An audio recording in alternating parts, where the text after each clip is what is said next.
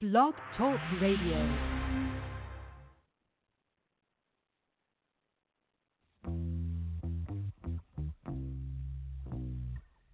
You're listening to Wide Men Can't Jump on the Wide Men Radio Network, located at blogtalkradio.com slash Wide Men Can't Jump and at widemencan'tjump.com.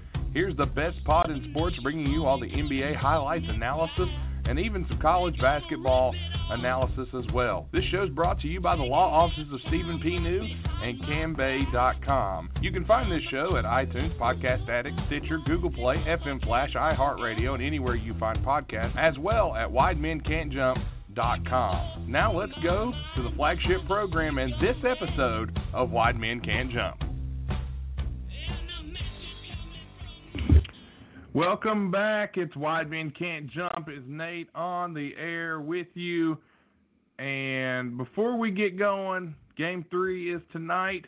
You're going to get all of our post game reactions to what happened in game three between the Warriors and the Raptors. What a game it was indeed as we are wrapping up here. It's a little closer than what many would think it would be, but it looks like, again, there's still two two minutes left in the game.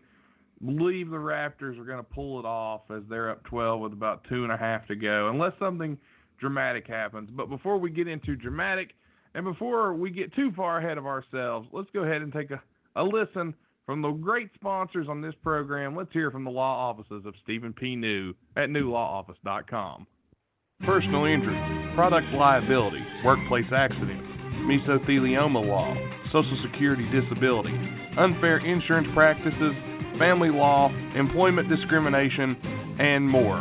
All this can be handled at New Law Office with Stephen P. New. It's New Law Office with Stephen P. New.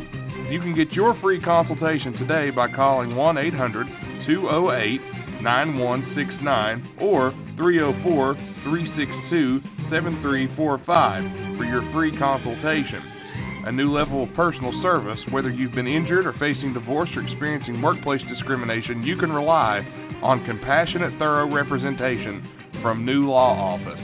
Be sure to contact Stephen P. New Law Office at newlawoffice.com or again get your free consultation at 1 800 203 9169. Stephen P. New answers to your legal questions.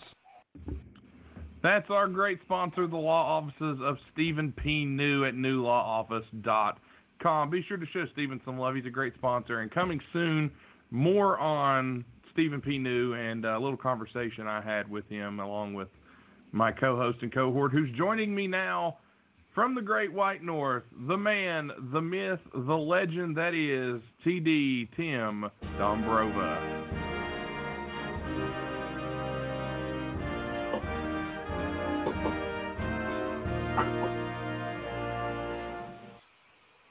Crank up that Gary Glitter tunes. Looks like the Raptors have got this one in the bag.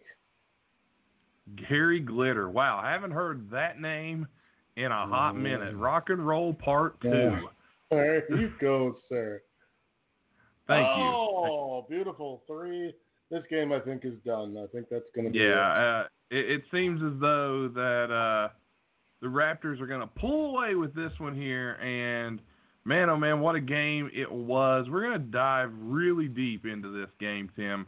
Uh, initial thoughts coming out of this, though, as the Raptors look like they're going to be up two to one heading into Game Four. What's your initial thoughts as a Canadian here? Well, it seemed to me, Nate, that uh, we've we've basically proven the, the theory that one star is not enough. Yeah, so, very know, much Cur- so. you know, Curry is what at uh, 47 points. You know, they let he got his and then some. Oh but yeah, definitely. Any, but without it, but but without anybody else answering much. I guess Draymond Green had 17, but that's uh, peanuts when you go over and look at the Raptors. I mean, look at that balanced. You know, they're starting five. You know, 16, 30, 14, 23, 18 at this point. Um, yeah. Toronto played Toronto played a really good game, but I still got. I mean, I got to wonder if the results are different if Thompson and or Durant is in the lineup. But be that as it may, they were not. So you know, full marks to Toronto. But I don't know. I, I watched this game. It didn't really ever feel like uh, it was really in doubt. Yeah, it was never really close in um, that that feeling. That feeling was that Golden State never really had a shot. Um, once Toronto got a nice lead, I'm looking at Golden State. They got three guys in double figures. One is Andre Iguodala, who I just felt like Iguodala could not. He couldn't hit water if he fell out of a boat tonight. Um, but he actually shot well. Maybe it was just my perspective. Four of eight from the field, two of six from three though. So struggled shooting three, only 11 points. Draymond Green had 17 and seven. He went six of 14 from the floor, two of six from three as well. Steph Curry really the only bright spot tonight. 47 for Curry, eight rebounds, seven assists, two steals, and he was 14 of 31. And he only he he he only went 42% from three so far. And by the way, he finally missed a free throw. Uh, yeah, they so, seem to be content to. They were they, they seem to be happy to let him shoot that three from from way out there, uh, but they didn't give him anything easy from anywhere closer, and that that kind of uh, seemed to be sort of the uh, the game plan tonight was well if they're going to launch him up from you know five feet beyond the the three point line, we're going to let them do that, and they Mind you, Toronto shot pretty good from three two tonight for a change. So. Well, Toronto shot the ball well, but let's look at Golden State side first here, uh, and we're going to be joined um, here in a little bit uh, by a guest who's going to talk with us about the game. Uh, he should be joining us here this evening, but Golden State, um, they were smothered in this game the Raptors defense was was very very well done. Early on in the game, the Raptors, um, excuse me, there, the Raptors were out uh, closing out on three point shooters constantly. There was no good looks really for the three point shooters. Draymond Green threw up a few air balls. At one point, there was more air balls than made shots for the Warriors. it was ugly. Yeah, was it just me, or was there a lot of uh, what I would consider to be poor shot selection on the part of Golden State. Oh, absolutely, and and that's the problem with Golden State when you look at them. Isn't like most of their shots actually bad shots when you get down to it, but when they go in, nobody really says anything. Where I come from, those are bad shots. Well, they live on the. I mean, they're kind of used to living on the three, though, to some degree. And without Durant, who is pretty much their uh, I don't know what you want to call it, but you're like like I haven't seen like Toronto's they've they've taken the ball under the hoop a time or two. I don't see much of that from Golden State, where their actual plan is to to get inside and score underneath. They basically they get it over half court, and if anybody's even close to being open up, it goes. and it just wasn't successful tonight. Can I make one argument though with this? You can. Golden State is better. Well, let me see. Let me let me think. I'm going to word this. Golden State is worse off missing Durant or excuse, missing Thompson than they are missing Durant. Oh, that's Them, possible. I think Klay Thompson is more important to this team than Kevin Durant. If that and, and that sounds absurd. Now, am I saying that Klay Thompson is better than Kevin Durant? Absolutely not. And, and that's not even a point to argue. Klay Thompson, though, to this Warrior team on both sides of the ball, is absolutely more important to this Warrior team. Because if anybody noticed tonight, who was the guy that everybody felt like had the better looks. While if you look at the box score, um, you can look. Kawhi had a nice game. He had a big game. But if you look at it as the game has went final, by the way, 123 to 109 is the final. Uh, Raptors win. They lead the series now two to one.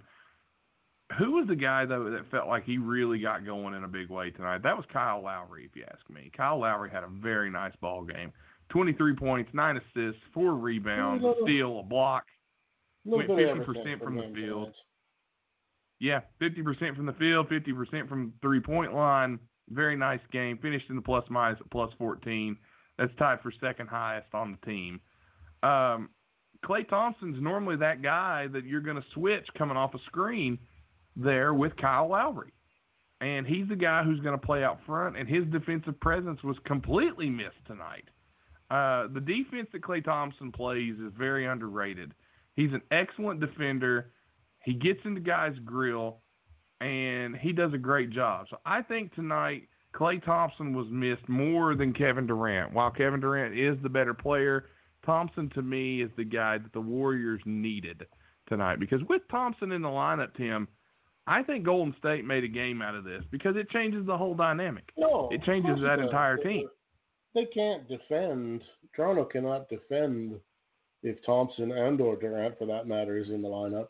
They can't defend uh, Golden State the way they did tonight, which was basically absolutely not swarm. They can't swarm swarm Curry when he's under the basket or near the basket, and if he's way out there, like I said, they were content to let him have his looks, and he did. I mean, I mean, forty-seven points, nothing to stop at, but that's all they had. Yeah, they didn't have anything else. So and the bigs for Toronto did a great job. Uh, Marc Gasol played really well tonight. Uh, he so. ended up 17 points, seven boards, four assists for him.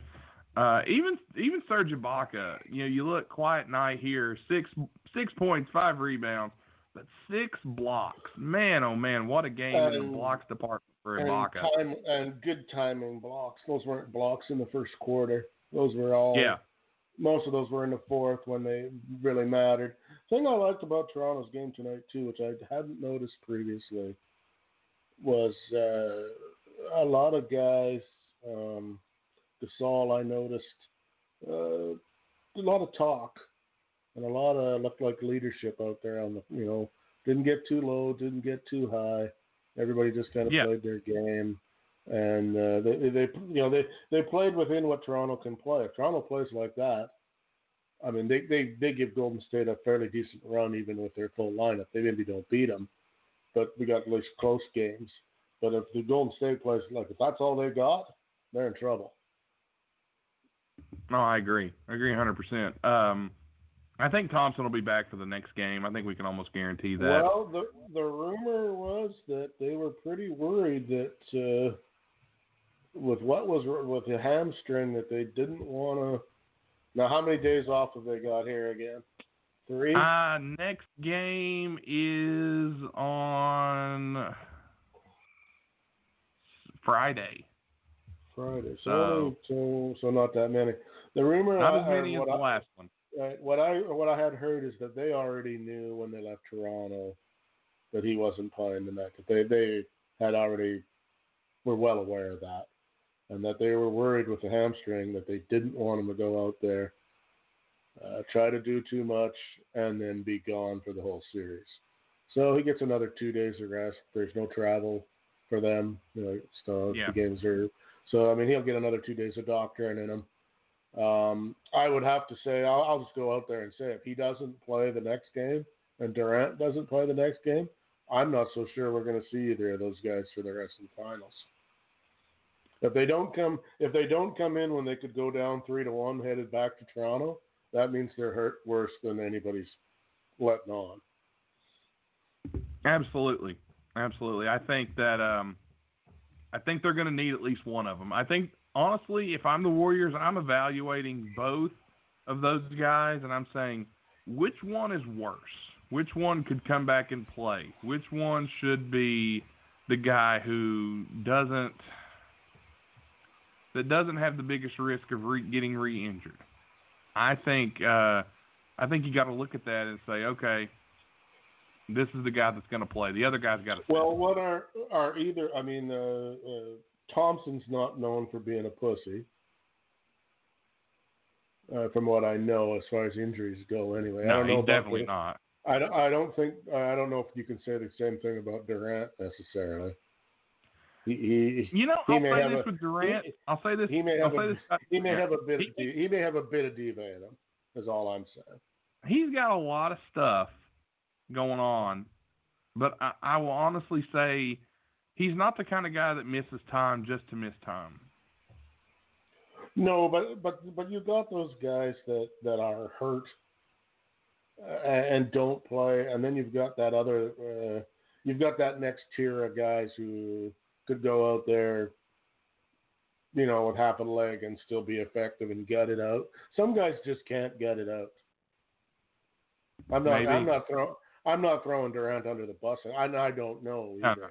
I, I'm not saying yay or nay, but there Uh, are guys who don't who don't play well when they're hurt. There are other guys That's like true. Jordan. Jordan was a beast when he was sick, or you know not feeling good or whatever. He he was even a bigger hassle to play against. Some guys, Larry Bird, you know when his back was bad, he was even harder to play against because he was really okay. I'm out here now. I really don't want to lose now. I can barely, I can barely Yeah, move. We're, we're winning. We're winning for damn sure now. So I got to go. Yeah, definitely. But uh, let's go ahead. We've got we're being joined now by our guest. Uh, this is Lance Smith from he's a co-founder and editor writer from the Point Center and DailyWarriorsAnalysis.com. Uh, Lance a big fan of the show. He's been on here several times. Lance, buddy, thanks for jumping on with us. Rough night tonight for you Warrior fans. Yeah, man. Uh, thanks for having me on as always. I would say a rough night, but I'm in pretty good spirits for two reasons. One is that I still think they got a solid chance, and the other reason is just if if this is how we're gonna go down with the injuries and whatnot, this is how I would want them to play. I would want Steph taking on the challenge and being extremely aggressive and there were times where the the energy on defense wasn't quite there, but down the stretch when they thought they had a shot, um, and some points early in the first half or in the first half, um, the intensity was just really good. So it was a rough night. It was definitely a little disappointing, but overall, I'm I'm I'm not too upset with how things played out. Yeah, and, and there was some positives that you could take away from this game. I thought Andrew Bogut played pretty fantastic in his limited minutes. I thought he did a great job, uh, especially towards the end of the second half there, where he was really zoned in on defense. He did a great job forcing the Raptors to to take bad shots and maybe get some shot clock violations, things like that. But I thought Bogut did a great job underneath. I was kind of surprised they didn't go to him more in the second half. Uh, they wanted to go small. I think they felt that was their best look. But to me, McKinnie, uh, Bell, you know, those guys, Livingston, they can't guard Gasol, Ibaka, and, and guys like that. You have to have that Durant and Thompson or and or Thompson out there in order to force those bigger guys to become ineffective because now you're looking at one of the best shooters of all time and a bunch of guys. And you Yeah. can get away with it. I mean, what, what did you think about Bogut's performance tonight, though? Uh, I was happy with Bogut. I mean, he's he is, you know, he's in better health than he was a few years ago, where sometimes he had a little bit of trouble moving around. When he's when he's mobile, he's still one of the better rim protectors in the league, and just general defensive quarterbacks. And obviously, he's a space eater and uh, a really good rebounder. So when he's in matchups where he's quick enough to to hang around, and the Raptors is the Raptors are a team like that. I'm, I, I think he's he's still able to be a huge help to the Warriors, and I thought I, I, I thought he was pretty good tonight. Um, they are missing Kevon Looney so much, so so so much. That's the injury that I am so so unhappy about, and um, obviously they put out today that he's going to miss the whole finals. I am so disappointed about that because Looney he can match up. I mean, in addition to just being one of the better um, help defenders and pick and roll big men on defense in the NBA, he can match up with both like Pascal Siakam, holding him in check, and also bigger guys like Marc Gasol, who has a, a few inches and you know 40 pounds on Kevon Looney, but he can he can hang around them and you know pr- uh, uh, crash the boards. So I think they're really missing him, but to, but nights where Bogut is really good and uh, it's just a matchup that he can hang around in. quickness wise, I, I think performances like tonight uh, make him very playable and impactful potentially on this series. Yeah, and Looney was a guy that I, I I'll be honest, didn't think they'd miss him as much as they have. They really miss him uh, tonight, especially. Tim, what do you got for Lance here? I, I know you watched the game as, well as I did, and we, we kind of talked about it a little bit here. But what what are you thinking here? Yeah, well, remember, let's not forget, I, I don't see what some of you guys see because I'm still the rookie, so to speak.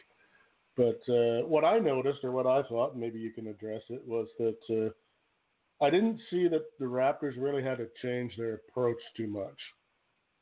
They were bringing the ball down the court and getting what they wanted to get on the offensive end. I don't think uh, Golden State played a bad game though either. In the same breath, uh, I'm I'm kind of leaning towards what you said earlier that if that's if that's the best Toronto's got, Golden State's not out of this thing by a long shot yet. Oh, definitely. I, I think the Warriors. It's going to be tough for them to make adjustments when they're a little bit undermanned. Um, man, especially with Looney, but of course, you know Durant and Klay, both of whom are 20 to 30 point a night scores. It, I, I think that there's there's adjustments they can make. Like if this is the best Toronto's got, then for one, they just are going to start building a little bit more belief than they already have that they're still totally in this. I mean, like the first half and parts of the third quarter where their defense wasn't very good. All it took was a couple of buckets and a couple of stops and getting back in transition uh, to just make them think, hey, you know, if we do bring it defensively every single quarter, then we really do have a shot. So um, I, I don't know how many of these shots are going to fall for Toronto every single night. It's possible they'll keep shooting the lights out, and it's possible that they really won't.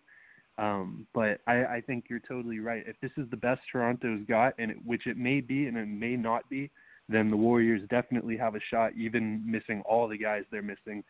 But hopefully, if Klay comes back and he's in good form, um, he can just add to what momentum they already gained by hanging around tonight and actually surprisingly making a strong push by the end.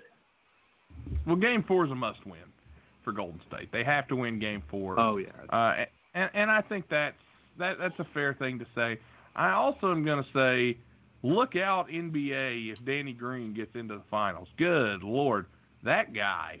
Mhm. he just he. There's something about some players in the NBA that guys who you know who don't show up at certain times.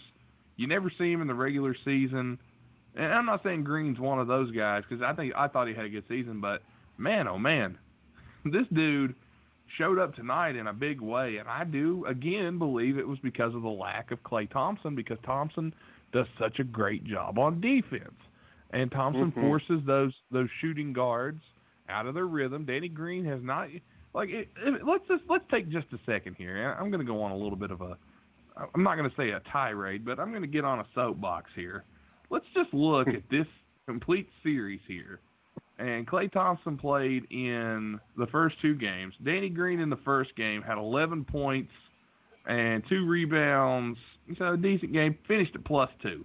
Not a bad game for Danny Green. Raptors win game one. Now, if you look at game two, Klay Thompson plays again. Eight points, five rebounds.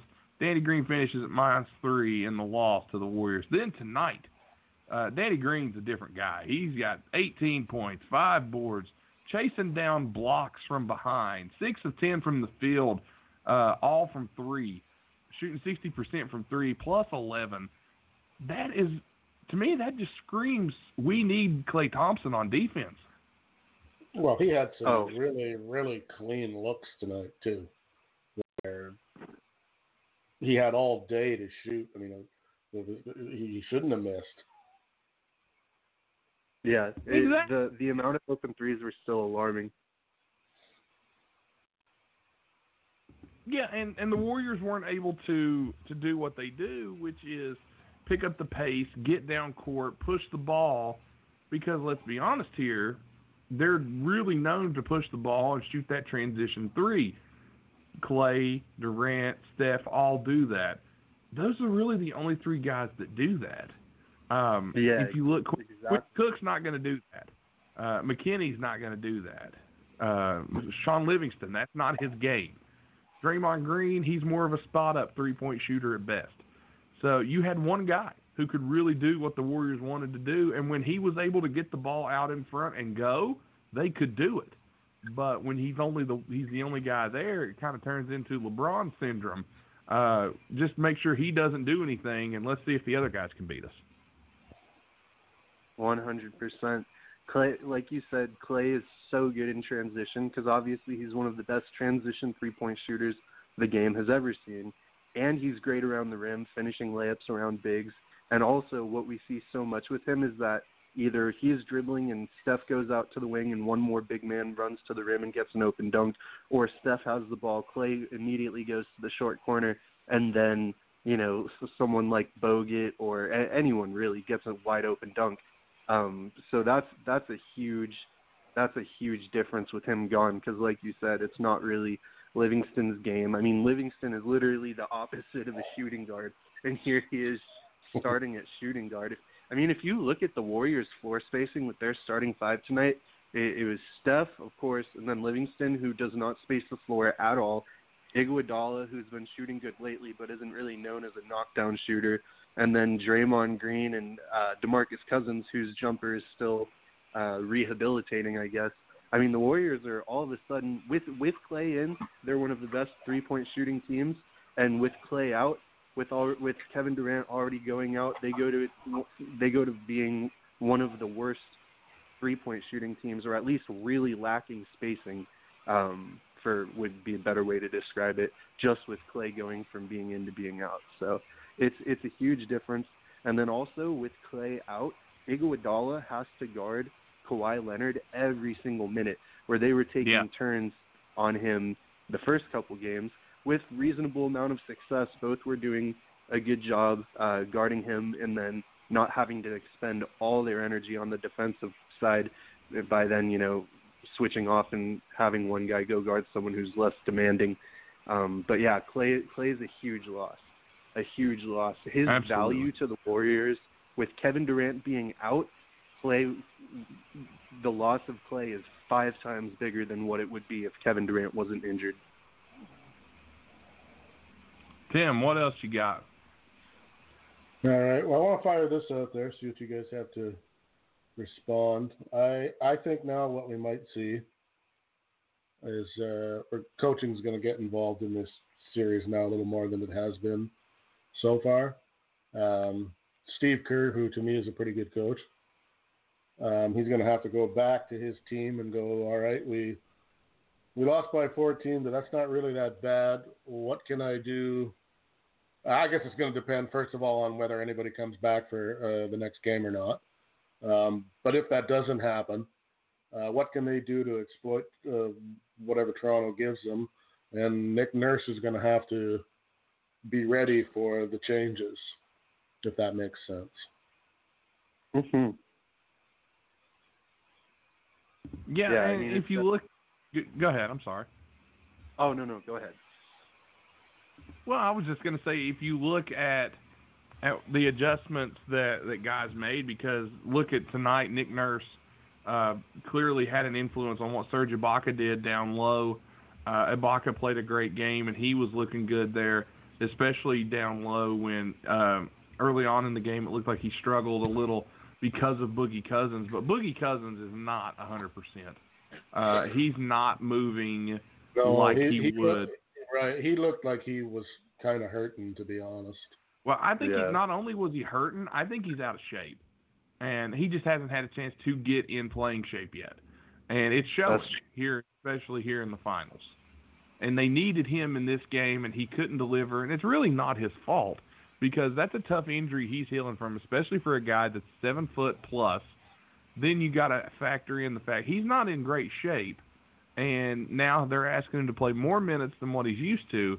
He did a great. I thought he did a good job in the first half. But the second half, Ibaka made adjustments, and if you look, Boogie was more so coming up the court on, especially on on defense, and he was trying to get, and he wasn't staying home because you notice Ibaka got some offensive boards there that that Cousins could have stopped if he were down low, but he wasn't, and he was more so focused on guarding out, if that makes sense. Uh, maybe closing out on shooters. Maybe, maybe you know, he was switching on to Siakam more than Ibaka but you know he was more of an, a defensive liability there in the second half because his offensive game didn't really pick up, and that, I think that has a lot to do with the injury and, and him being out of shape too. I don't, I don't know what you think about that, Lance, but that that's that was my take on it. Oh, I 100% agree with everything you said. Absolutely. I mean, it's it's a tough situation for Boogie. He literally, and you, you bring up a great point. On top of the fact that he's recovering from a torn quad, and there's no way he's even near where he would otherwise be if they weren't in the finals. Like he would be, he would probably be sitting out for a couple more months. And now he's oh, just guaranteed. getting thrown into. The, yeah, and and now he's getting thrown into the fire. He played. Let's see, how much did he play tonight? 20 minutes. When they and they probably would have liked him to play more if he wasn't kind of running out of gas. Um, no, it's a tough situation for him. And Toronto has just, they, I mean, they kind of have a three-headed monster as far as the front court goes. They have Gasol, they have Siakam, and then they have coming off the bench of, of course, uh, Ibaka, and that that's three good big men who all pre- pre- present different challenges. So that is really tough for Cousins to match up with. One guy I think they should look at is Damian Jones who was their starting center for the first couple months of the season when they were playing their absolute best, and then he tore his pec. I think it was early December. Um, but before that, he was their unquestioned starting center, and he was playing probably 18, 20 minutes a game and playing extremely well. Um, he has the size and the athleticism to match up with every single one of those guys. Um, he's 6'11 easily. He's long, above average athlete, uh, and pretty strong. So I, I, I think he could hold Gasol in check. Um, he could definitely match up with Ibaka, and uh, and I, I think he could see minutes on Pascal Siakam too. Even so, he's someone at least they should throw in. Uh, Steve Kerr should throw in at some point next game. He's kind of doing like a I'm going to throw you in, see what you do, and then play it by feel for a game or two based on that strategy right now, which is kind of what he's being forced into doing. I think he could give Jacob or not Jacob Evans, Damian Jones uh, some trial for maybe six or seven minutes, extended minutes, uh, if he can, and, and see if maybe he can help too. Yeah, I think that's a good point. Um, another another person that I saw on the court tonight who I don't know maybe if you would consider them ineffective. Draymond Green, he you know he played a decent game, but I feel like we needed more out of him if you're a Warriors fan, especially tonight. This is a guy that's been your number four option for the past couple of years. Uh, he thinks he's worth a max deal, and I felt like tonight Draymond proved he wasn't worth max money. Um, he had a chance to be the, the number two guy on the team. He didn't really step up. He didn't play great. He complained a lot, which is typical for him. Uh, there was a lot, a lot of griping and moaning from Draymond, and there, and he to me was just Draymond. He he didn't do anything. He didn't step up, is what I'm saying. He didn't. You know, he just did a typical Draymond night. Didn't play great on defense. Um, was just kind of there, but I don't know. I th- I felt like he let Warrior faithful down. Mm, I I kind of agree partially. Um, I mean, you look at the stat sheet, you see 17 points, seven rebounds, four assists, but like we we all know that half of his, his points came in garbage time. Uh, both of those threes, and then I think a layup or something, all came in garbage time. Um, his defense wasn't. I mean, it was good, but it wasn't game changing, like you said. Um, I guess over the years, these are games we're kind of used to from Draymond, where he he doesn't necessarily lose the game for us, but he just sort of doesn't show up, and and it's or he doesn't really stand out. Um, so you, you bring up a good question with the max contract.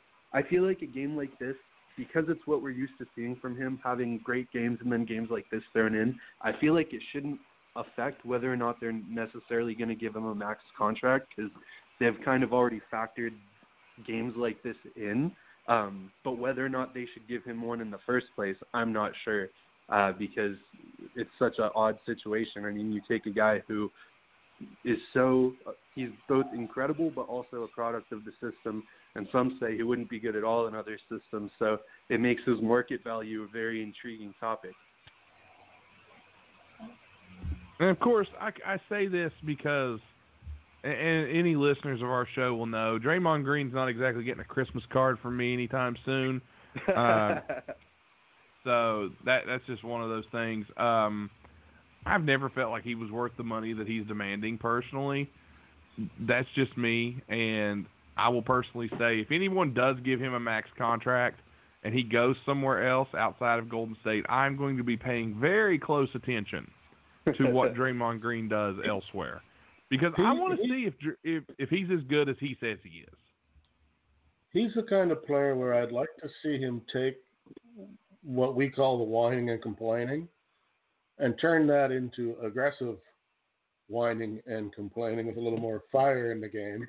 And he, but he would be, but but there's guys that can do that. You know, they can they can be that complainer, whiner, uh, thorn under the skin of the other team kind of guy, but still be effective. And he doesn't seem to be when he goes uh, to the whining mode. He he goes a little too far usually. It seems. Yeah, man, he goes too far, and I, I would say it's he's hit and miss. I would say there's games, a lot of his best games, where he kind of channels all that into effective play, um, and then there's games where he just doesn't. It's it's it's a hit or miss thing with him.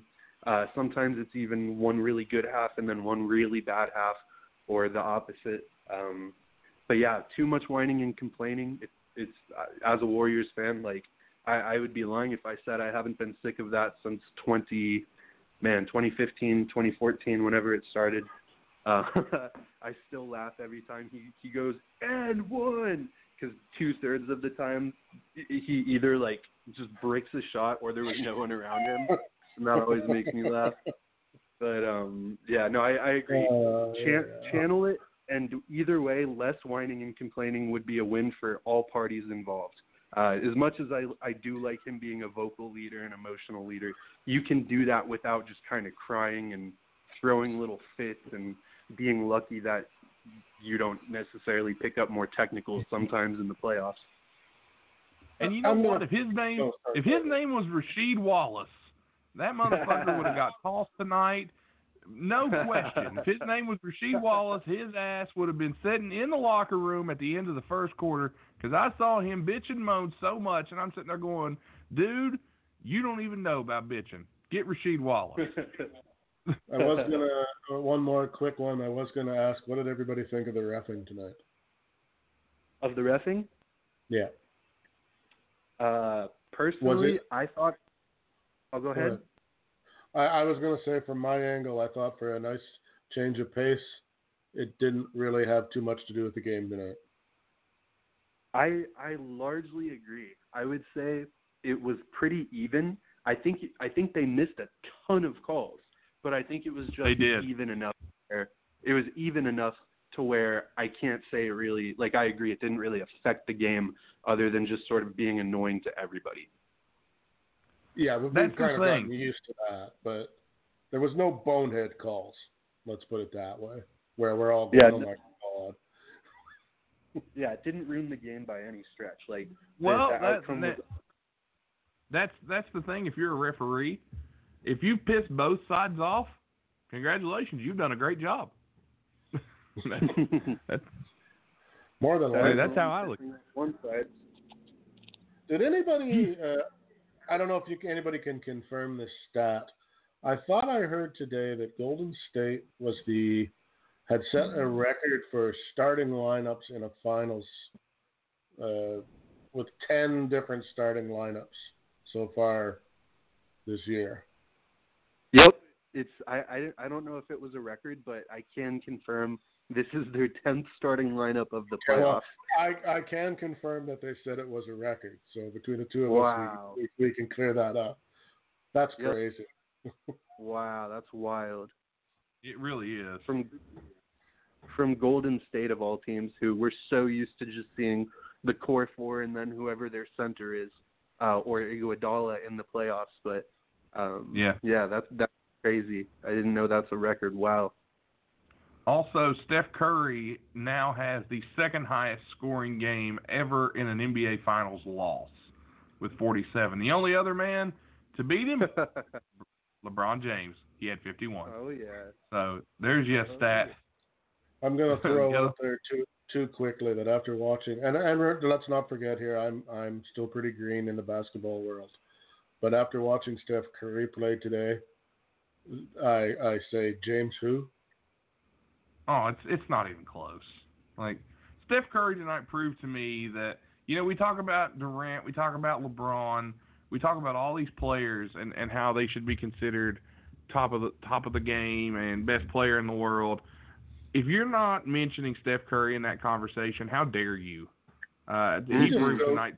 He, He he proved tonight to me. He proved does- he went out there and it didn't matter what they threw at him. He just kept on doing what he does. You don't see, or at least I didn't see him squawk about anything. He, you know, he he, he played how I would expect a, uh, a, one of the best players to, to play. If Absolutely. that makes sense. Absolutely. Yeah, I mean it it was it was kind of inspiring, honestly. Like I don't know. I mean some of the some of the shots he was throwing up, and and even when he was missing a few in a row, knowing that he really had no choice, which is something we very rarely see happen with Steph. Like the announcers kept saying, like, "Oh, it's like he's back with Davidson," and for this game, it really was. So Yeah. it, it was it was I mean, wild. I'm from Canada, cheering for Toronto, and I still kind of, you know, he's throwing them up from, and I'm kind of sort of hoping in one way they go in because it's just he's so damn good at it. hmm Yeah, he really was Yeah. tonight. Uh, I, I thought he did a great job, and, there was a lot to look at and dissect from this game. Uh, I'm looking at the fact that Golden State, you know, we touched on it, how they can't hang their head. There's going to be just some things they need to take away from this game. Let, let's be honest here. Nobody expected the Warriors to win this game without Thompson and Durant. I don't even think the Warriors expected to win this game without Thompson and Durant because even with Thompson, um, you know, the Raptors had a pretty good shot. But without him, I think it's a uh, Well, I don't know. It's a it's a definite long Well, shot. what we said earlier, Nate, I think we'll have to now see is if uh, if neither of the if Durant and Tom if neither of them play in the next game, then I think both of them are hurt much worse than what anybody is letting on. Because I, I, I don't think Golden State can lose the next game. Going back to Toronto down three one is Yeah. not is not where I, I I mean I won't I won't say they can't still win it because bloody hell they're Golden State, and there's something to be said for that. But three one headed back to the opposition's barn is not a not where you want to be. Not at all. Mhm. Well, Yeah, Lance, let me po- let me pose this question to you. Um, at home, with let's just say next game, no Durant, no Thompson. After seeing this game, can Golden State win that game, or is it just no hope? There's hope. There's definitely hope. Um, as long as there's Steph, there doesn't need to be really anyone else for there to be at least the slightest sliver of hope. Um, I, I'm holding out hope that Klay is going to play because apparently he was close to uh, playing today. But I, I think I think you're right that the injuries are probably much worse than they're letting on. Um, no, I think if there's no KD and no Klay, it would it's really hard for me to think of who who would step up that didn't tonight, especially in terms of like three point shooters and guys playing on the wing. Um, I mean Livingston, like you know, he's not going to suddenly start knocking down some threes next game or anything, but he still figures to start at shooting guard. So I, I would say if Klay and KD don't come back, this series isn't com- 100% hopeless, but it's pretty much over. That would be, but I, I tend to be a cynical Warriors fan. Like I tend to, I, I tend to be, um, not like I underrate their potential, but I, I people find me to be cynical apparently as far as as far as Warriors fans go. So I don't know if if everyone would necessarily agree with me. I would say, Um, but I think- real, you're being a realist, is what I would say. Well, okay, good. That's that's what I'm going for. I think if there's if they fall down three to one, I wouldn't put it past them to come back because they're Golden State. I think they'd have as good of a chance as anyone ever to come back from three one. Especially with Klay and KD potentially coming back. Um, but I, I don't see them winning this series without them. I'd give them maybe a 10% chance. Well, those are not great odds, but I think one of the two will return next game. I think you have to, if you're going to try and win this title, you got to play one of them. Yeah, I think Klay's coming back. I I I, I strongly would guess that he's at least going to give it a go. Well, at least yeah, from, from- at least from the what's the, the the updates are they only have him as being I think still day to day, whereas Durant they still have as out, which Right, I would right, right. doesn't doesn't bode well for for him for at least the next game anyway. But I would say, and I guess too is is Klay Thompson that you know uh, he's probably a better option at seventy five percent than who they can throw out there now. Yeah, totally. He totally is. And if not, if nothing else, he's just one more option because they they can really use a little bit of everyone. Um, and if if Klay comes back, it's it's hard for you know Well, if Klay comes. Go ahead. Oh, go ahead. I was going to say that's where you could also throw in where the coaching may come into it, where they can Totally. just the danger that he's on the bench and we can we can spot minute him when we want to, kind of thing. Yeah, even if it's just for a minute at a time. Um, I mean, I guess I guess if anyone's going to save us, it would be Quinn Cook, who has been in a pretty good rhythm. Um, it's just it's just hard with him and Steph to share the backcourt defensively, but we know that Toronto likes to go with Kyle Lowry and then uh, either Fred VanVleet being another guard, in which case the Cook and Steph could match up defensively, or Danny Green. I mean, as long as as long as you stick with Danny Green and don't let him get a shot off, I, I don't think the size difference between him and Quinn Cook is really that big of a problem. It's not like he's going to take you into the post or create his own shot.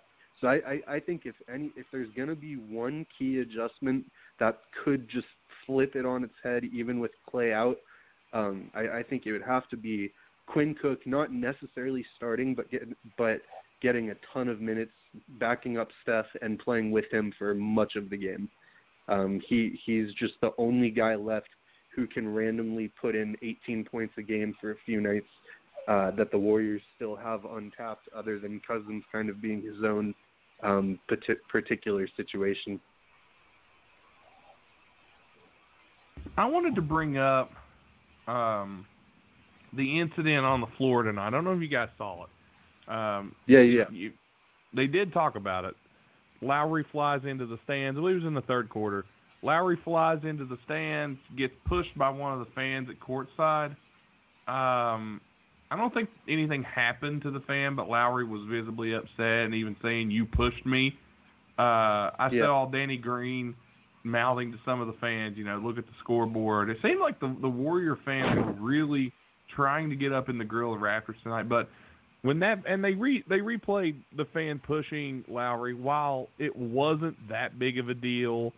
Um, I still think that's something you can't have because Yes. if you start, especially nowadays when players and and maybe they need to have thicker skin too, uh, because you know you're on the road, you're not going to get treated, you know, like you're not going to get a hero's welcome on the road. You might as well Right. figure that. But you can't have fans pushing players, um, especially nowadays with fans jawing at players in such a way that many of the, the fans are getting kicked out for some of the things they say. Um, what, what was your guys' thoughts on that? Uh, Lance, you you're more the Warriors guy. I'll start with you. So what what was your thoughts? Um, I, I have some mixed thoughts on it. One is that if if a guy is touching a player courtside questionably at all, then you got to kick him and possibly just ban him for life. Uh, when they showed the replay, I didn't really see it as him pushing him, but I didn't. I couldn't really tell. I didn't have a good view or thought on it or anything. So if anyone was actually really like violating Kyle Lowry's personal space in an unnecessary or hostile manner, then absolutely get him out of there, kick him out, ban him, done. Um, I also think you're right. Like, it's not necessarily that they need to have thicker skin because I think it's an environment that should be somewhat. I don't know. I, I don't think it should go so far with some of the things that get said to players. But it is true that every single team, whenever they're either going against their rivals or it's the playoffs or whatever, it's a series. Anytime you're on the road, um, every team is going to be jawed at. Um, it happens to the Warriors as much as anyone, but it absolutely happens to anyone. And I think as long as if fans go too far, you really deal with it right away. Um, I think if that's your policy, then then uh, it doesn't have to be a factor. Um, so it's really a judgment call on the people around the situation to see if anyone's going too far. If so, have zero tolerance for it. Um, but if not, then let it go because it does happen to every team anytime they're on the road and it's an important game or anything like that. Tim, what do you think about it? Yeah, you know, you you can't have fans touching players. It's just a bad situation looking to get worse when you let that happen. Because what what do you do if uh, if you don't do anything about it, and in the next game he shoves them, and the Toronto guy turns around and shoves back, and now we've got all kinds of problems that we could malice in the palace. Yeah, malice that we could in the easily, palace. that we could easily avoid. But that that being said, I have absolutely no problem with fans yelling at players as long as what they're yelling is sport related. I don't Exactly. need I don't need the racial slurs. We don't need the sexual orientation slurs. That stuff can all get lost. But if you're at about if you're a professional athlete and you're on the road and some guy yells out that you know you suck and you shoot free throws like Shaq, tough tough luck if you don't like that. That's part of the That's- man, that's rough. That's Well, rough, man. but- but what- Talk about his mom. Jeez. It should be. You should be able to take that stuff as a pro athlete, and if you can't, well, I don't know. I, I feel a little bit sorry for you. You answer back by going out hmm. there and performing, right? That's how yeah, you. you let your play, yeah, that's you how let you. your play do the talking. Right, that's how you respond to that stuff. So the physical stuff, yeah, I mean, we, I mean, as much as I have to be honest from a fan's point of view, the malice at the palace was a beautiful thing. That that Oh, yeah. really, yeah, I mean, it for every fan who ever said, uh, you know, you suck, and the and the player says something, and the fan goes, well, just come up here. Well, they went up there, and that was the end of that was the end of that. There's something to be said for, for, for, for professional athletes beating the daylights out of guys who have no business engaging. with. and but regardless, yeah, the, the touching stuff though, that you just can't let it happen, or it's going to snowball. And what can you know, or what happens? What if it's a woman? And now we got that whole argument. You know, it just can go to places where the game doesn't need to even think about trying to visit and dealing with. I think they they took him out of the game, and he went to he went peacefully. There didn't seem to be much of a of an argument or a row about it. Then, so I mean, maybe we'll hear more tonight. But If you listen to if you listen to Jeff Van Gundy though, by the by the way, ladies and gentlemen, if you're listening at home if you're listening at home, or on the road or if you're in your car, um, whenever you stop at a nice rest area, can we please get the hashtag trending? Fuck Jeff Van Gundy. Uh, just wanted to put that out there. I can't- Do it. I cannot stand that guy commentating basketball games. Anybody, Mm. anybody else but him. All he does is sit there and bitch and moan that we're going to replay, and he's he's all the time like, well, huh, huh, huh, huh. that guy should have went that way. That was a horrible execution there. Uh, how many rings does Van Gundy have? I'll, he's got as many as I do, and I'm sitting here in West Virginia right now, and there's no team here. Uh, my major thing though with Van Gundy was Van Gundy. Uh, they said the fan clearly pushed him. Van Gundy goes, "Well, he ran into him going 100 miles an hour. Oh, I would push him too." Van Gundy, Doesn't shut matter. the fuck up. You wouldn't do shit. You sit behind your little fucking table with your little beady eyes and glasses. You can't fucking find the goddamn camera to talk into. Your microphone. I can't stand this fucking guy. Don't leave. So, uh, just to be clear, you know, Van Gundy's a, is a no. sorry about the uh, the tirade there, ladies and gentlemen. This is a family show, but it's not right now. Uh, on that regard, on that regard, if you're sitting at courtside at an NBA b- basketball game, you have to be prepared to be run into at 100 miles an hour by a man who's much, exactly. who's a man, by a man who's much much bigger than you are. That's what's going to happen. Exactly. Probably. It, it does happen more than you know. And if you're sitting at courtside, you got to think this could possibly Maybe, happen. uh, maybe we Don't need to. the Jeff Van mentality and sit there and look at your little monitor with your ugly ass glasses and stupid haircut. Uh, you know, maybe, uh, maybe we need to. Uh, they need to follow in the in the uh, steps of the NHL and put up a protective barrier between the uh, fans and the. You know, maybe we need to build up some plexiglass or something. No, we need to fire Jeff Van Gundy immediately. anything related to basketball, he should be outlawed from coaching pee wee basketball. I've had it with Uh-huh. him, dude. He pisses me off. But anyway, Dude, I've I've Care to chime in? against him for years. I've, show I've, does. I've, yeah. Go ahead. Oh, I was just gonna say I've had a I've publicly let it be known that I have a a vendetta against Jeff Van Gundy for years, and I'm so glad that um, we're on the same page about that because I was really enjoying listening to you talk about it. You have a personal hatred for Jeff Van Gundy? He's one of our least favorite people on this show. oh yeah, Mhm. We he is despise him absolute- for, reasons we don't even want to talk about because it gets ugly, Well- as you just saw or heard. if I did what Jeff Van Gundy did, I, I actually I do commentary for basketball games, um, for you know high school games, you, you know mostly uh, in the area. Sometimes you know small college games, but you know I do that. If I said half of what Jeff Van Gundy said, I would be fired immediately. They would be. They would. I would get a phone call. They would be like, "Stop bitching." like, call the game. True. It's so Nobody true. really cares what you're doing. Nobody cares about your expertise. We don't care. Yeah. We want to hear about the game. We don't want to hear about how you don't like replay. Shut up. and they wonder and they wonder why ratings are down. Think about this. Think about all the all the shit talk that like people on air for ESPN do. You have guys like Paul Pierce and Chauncey Billups and Jalen talk about how some series aren't even watchable. It'll be cutting to a game like the Rockets in the playoffs, and they'll be like, "Oh, it's James Harden. I'm not even going to watch this."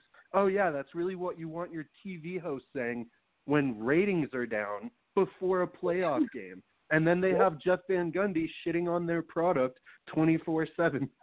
I mean, they wonder why ratings are down. Seriously. Uh, when did Yeah. ESP, ESPN did get the bright idea that they should hire people to cover sports, and it's just not basketball, who apparently really, even though they played the sport or were involved in it, don't really seem to like it all that much.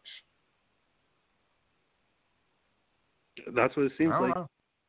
It, Well, it there's really does. The hockey, is just as bad. The, the the guys are just like shitting all over the product, and it's like, dudes, like you get paid to pump the product. How can you be so even even even if the game is even if it's true, you got to take the uh, the the the NFL network approach where it's the you know, it's Sunday and it's the one and fifteen Cleveland Browns against the two and thirteen Cincinnati Bengals, and this is going to be the greatest game in the world, and you don't want to miss it. Guys, listen. This is a personal experience I had. I called a basketball game, and this was this season. The score in the fourth quarter of this basketball game was 72 to 18. Do you, You gotta- know how hard You got to keep it going somehow. You have you to. do and you have to and, and you have to say things like you know probably not going to get the victory here tonight but such and such team has got to look at the positives here in this game. Like they never gave up and they really worked got- hard at getting good looks. You You got to do the uh, Bob Uecker thing in Major League where he goes, "That pitch was just a bit outside when it went over right over the yeah back." i mean you've got to sell you've got to sell this game and to me jeff van gundy makes me not want to watch you have to sell this game to the people at home that's your job as a commentator you don't go in there and just take a big giant shit all over the product it's like Well, welcome back to NBA Finals Game 3. We're going to see a bunch of fucking guys shoot threes all night. I'm your host, Jeff Van Gundy, and boy, I miss my hair. No, you don't do that. Makes no sense. The game wasn't like that when I was involved with it. What's become of this great game? When I coached Oh, the game, I had Yao Ming, Tracy McGrady, and I still couldn't get past the second round. We know. but anyway. but His- Lance, I want brother got- to. Tonight, Go ahead, I'm sorry. I just gotta say, his brother got two rounds farther with Rashard Lewis as the second best player. Ooh. Oh, Exactly. Slap. Exactly. And a Ron Jeremy mustache. Take that, Jeff Van Gundy. But Lance, thank you so much for jumping on and talking NBA Finals with us, and uh, we'll let you go. We've kept you on here about an hour, so I think that's I think that's We plenty should- of time for us. You now have a few stories you can tell somebody else though about how unprofessional we are. No, are you, are you kidding me? This is that. This is exactly why this is one of my favorite podcasts. This is exactly why. I had a great time as always. Thank you guys so much for having me on. Um, a lot of fun every time. Anytime. Let our listeners know where they can keep up with you and follow you at wherever it may be. Yeah, yeah. Um, follow me at follow me on Twitter at Lance Smith TPC. That is TPC as in the Point Center. Um, I got a new podcast that we just launched. Um, me and my friend Stevie Cousins. Uh, it's called The Quick Release, and uh, it's a one-hour, um, basically just you know news and analysis NBA pod. So uh, give me a follow on Twitter. Um, come find me and uh, check our stuff out. Definitely will. Thanks again, Lance, and we hope to have you back real soon. And uh, who knows, with the finals, we may have more to talk to you about. So be on standby, man. Jeff Van Oh, Gundy. definitely. hmm Yeah. Thanks, Nate and Tim. Good talking to you guys. Have a Big good night, Lance. sir. You too. Bye. Again, that was Lance from the Point Center and Daily Warriors Analysis. Uh, real quick, we're going to take a time out here and hear from one of our great sponsors.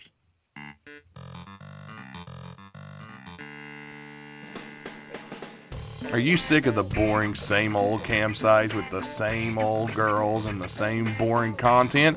Well, now's your chance to jump over to a brand new website called cambae.com. C A M B A E.com.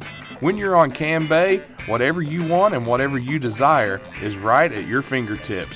Be sure to join right now and use promo code WIDEMEN to get 20 free credits on Cambae.com. Use those credits to go towards whatever your fantasy is and make sure that you know Cambae.com wants to make you as happy as you can be. Be sure to join right now. Again, it's Cambae.com, C A M B A E.com. And unlike college, it's not going to take you guys 20 free credits to finish. So join Cambae.com right now. Use promo code WIDEMEN and get your free credits. And ladies and gentlemen, that was Cambae.com. Again, Cambae.com. Check them out. Some of our great sponsors here on Wide Men Can't Jump. All right, Tim. Man, we've dived into game three quickly, did we not? We kicked the shit out of that game, didn't we? we, and that's why I wanted to make sure that we covered game three. That's why this show's coming at you a little bit later than normal. If you don't normally listen to it till Thursday, then you don't have to worry about it. Uh, you're getting it at the same time. But we're here. We're a little late. We wanted to make sure we got game three in. So we wanted to talk about that for sure. But one thing I do want to say, uh, other than the Jeff Van Gundy, we got plenty more coming at you here in this second hour of uh, Wide Men Can't Jump. But Tim, I don't know if you saw this earlier. Did you happen to see what one of our great sponsors put up for sale? And I know we got a lot of le- wrestling fans that listen in. Did you happen to see what Atomic did. Comics and Collectibles put up? I did, and I have to say, after I saw it, I quickly had to run and uh, change my underwear. Beautiful, wasn't it? Damn straight. I mean, Um, there's a lot of things in life that a guy can do without. This wasn't one of them. Yeah, and you out there, if you're a wrestling fan like Tim is and like I am, Atomic Comics and Collectibles LLC. Get to Facebook right now at Atomic Comic and Collectibles LLC and check out one of the brand new shipments they're selling. It is a snap into a Slim Jim Macho Man Randy Savage special figure, only available through small collectible uh, stores like Atomic Comics and Collectibles LLC. And you're not going to be able to go pick this up at just any store. You're not going to be able to run to Walmart or, or, you know, if you still have a Kmart or anything like that. You can only get it at the San Diego Comic Con and these local shops. Which where you're not going. Yeah. And you're not going to be able to get one probably from San Diego Comic Con. Just uh, the Macho Man Slim Jim pre order, the rep let them know they will be very limited. So if you want one of these Macho Man Randy Savage snap into a Slim Jim action figure, and they are awesome. I I'm not even gonna lie. I put my name on the list as well for one. I was gonna say, if you want one, you will have to fight Nate for the five that he pre-purchased. no, I only pre-purchased one. Uh, but the the thing is, that thing is awesome. So head over to Atomic Comics and Collectibles LLC. You'll see it. Uh, it's a beautiful, beautiful replica uh, cool. Randy Savage and a Slim Jim box. Again, Facebook.com slash Atomic Comics and Collectibles LLC. So now, if you've got yourself a, Rick, a Ricky Steamboat doll, then you can take out your your Macho Man and you can drop the big elbow on him from on top of that. exactly. You could redo WrestleMania three. I mean, you could have a good time with it. So. And and you can like because you have a son, mate. you can see where I'm going with this. I because do. then you teach then you teach Cade to to, to uh, drop the big elbow on you until he gets bigger, and then you do it to him, and and then laugh as it because you nearly kill him. But hey, order but order Atomic needs to be Comics restored in the house. well, Atomic Comics and Collectibles LLC. Go check it out. That's their big thing. June eighth. That's uh, this weekend. They will be set up at Tricon in Huntington, West Virginia. Go check it out. You can get in early at nine o'clock if you're a VIP. It opens at ten. Go see our good friends at Atomic Comics and Collectibles LLC. They have a mm-hmm. lot of stuff. So go check them out. Let's hear from them. If you're into comic books and collectibles, then you are going to want to check out Atomic Comics and Collectibles LLC. They buy and sell comic books, action figures, pop Funkos, vintage video game system, vinyl records, and other collectibles. Retro and vintage collectibles are their specialty. They have fair and competitive pricing on all their items. Their prices will make you say, Oh my God! Currently, they run on Facebook and they're in the process of getting their own storefront in Logan, West Virginia. Give their Facebook page a like and keep updated on new merchandise and announcements for Comic Cons and store opening in your area. They do ship, but only within the United States at this time. Atomic Comics and Collectibles LLC, where yesterday's memories are today's future. If you are looking for anything comic book or collectible wise, you are going to want to do one thing. Assemble. And head over to Atomic Comics and Collectibles LLC. Check out their Facebook page, Atomic Comics and Collectibles LLC. I heard Again, it's Tom. Go ahead. sorry. I'm sorry. I heard, I No, go heard ahead. that the next doll coming out is a Sid Vicious doll that you jump off the top rope and its leg snaps. Does it come with a pair of scissors? Broken leg and there's a you got to pay extra for those. Oh, okay. I'm just wondering if it comes with a pair of scissors and uh, an Arn Anderson stab wound. But either way, And Atomic Comics. has no career. Atomic Comics and Collectibles LLC. Don't miss it with them. All right, back back here a little bit, Tim. Back to the hoops. There's a situation brewing in the NBA. Uh, it's it's kind of come to the forefront, and I wanted to touch on it a little bit here. Let's let's start here with the LeBron James LA situation, shall we? It's been reported online. It was shared with me on Twitter uh, from one of our listeners. Uh, give a big thank you to him. Uh, that would be uh, Jeff Bowden. Thanks again, Jeff, for sharing this with me. Uh, a video released saying LeBron James, Rich Paul are basically holding the Los Angeles Lakers hostage, and they are making it. I, and this is going to be a big summer for them. And a lot of people are saying that if they don't get a big time free agent to go with LeBron. Let's say everybody wants to avoid the craziness that is the LeBron James saga in LA. Uh, that they are going to attempt to demand the Lakers get rid of LeBron, trade him something during the season, or he's going to walk at the end of the year because he signs two year contracts. Um, shocking, I say no. Tim, what, what, do you think about this? This is something we've kind of talked about. This is something we've said for years. That we've been saying, well, LeBron just brings in, he, he gets people fired, he brings in the guys he wants for his team, and then he bolts after he either a wins a title or isn't successful. Or can't, yeah, or can't. You know what? I got to be deadly serious. If I was the Los Angeles Lakers, now I know they asked for him, blah blah blah blah blah blah blah, but where it is right now, I would wonder if there's not something in his contract where he could be terminated for uh, conduct, uh, unprofessional conduct, so, something against the code of conduct where he uh, blatantly says and does the things he does publicly, where they could maybe not get out of that contract and not pay him. Think it's so much money they're worried about. The main issue with oh, this is you want if they turn around and say, "But we've terminated your contract, you're a free agent." Good day. Well, again, I don't know if that would be Maybe an idea. Maybe not the big, the greatest business move, but somebody needs to tell LeBron James to sit to sit down, shut the fuck up, and play basketball, and quit trying to be a general manager or an owner. And if he wants to do that stuff, then quit playing basketball and buy a team if that's what you want to do. Become an owner if that's what drives you to, because it seems to be he's more interested in player personnel than he is in uh, playing defense. He's interested in a lot of other stuff besides uh, doing what he does on the. I don't hold that against him necessarily, but he's he's wrecking the Los Angeles Lakers, dude and he's making he's making demands of the Lakers, and he and he has he's yet to do anything for the Lakers. He's not taking them to the playoffs after he said he would. He didn't.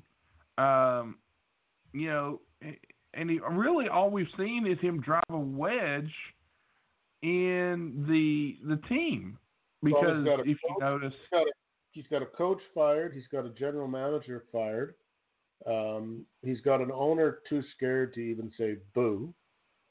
Uh, yeah. I think the, I think they've got he's got 13 or 14, whoever, however many other players are on the roster that hate his guts, who don't want to play with him, and are hoping that if at the very least whoever comes into that team that they get traded away so they don't got to stay there, and that's pretty sad because LA used to be a place where guys wanted to go. Yeah, it was, and and of course, I think we're going to see um, somebody go there. There's so many free agency guys making a, a bolt this year. I don't think you're going to get one of those superstars, though. I think you're going to get a guy good enough to get the Lakers in the playoffs with LeBron. I don't think you're going to get a player in LA that's going to take you where you want to go, and that that's what I'm. That's my opinion gonna, on that. Are you going to end up with like uh, Chris Paul or Kyrie Irving or somebody like that? No, I don't think you get either one. I really don't don't. I don't get- think you get either one. Well, I think Kyrie Irving. I think he deserves to go there. That whining crybaby. I, I think Kyrie Irving. If, if I was a betting man, I would put Kyrie Irving in uh, a Knicks uniform next year. No, that's a good that- place that- for him. I believe that's where he'll end up. But again, this whole LeBron thing it sparks the debate over are the players getting too much, um, too much power, and especially the superstars because now we've made it so much easier for free agency. Things are getting to the point where players can pick where they go, and now they can pick who they team up with and go. Uh, it's like, well, if you don't sign this guy, I ain't coming. Or Yeah, well, if you don't trade me, I'm sitting out. I mean, he's got them.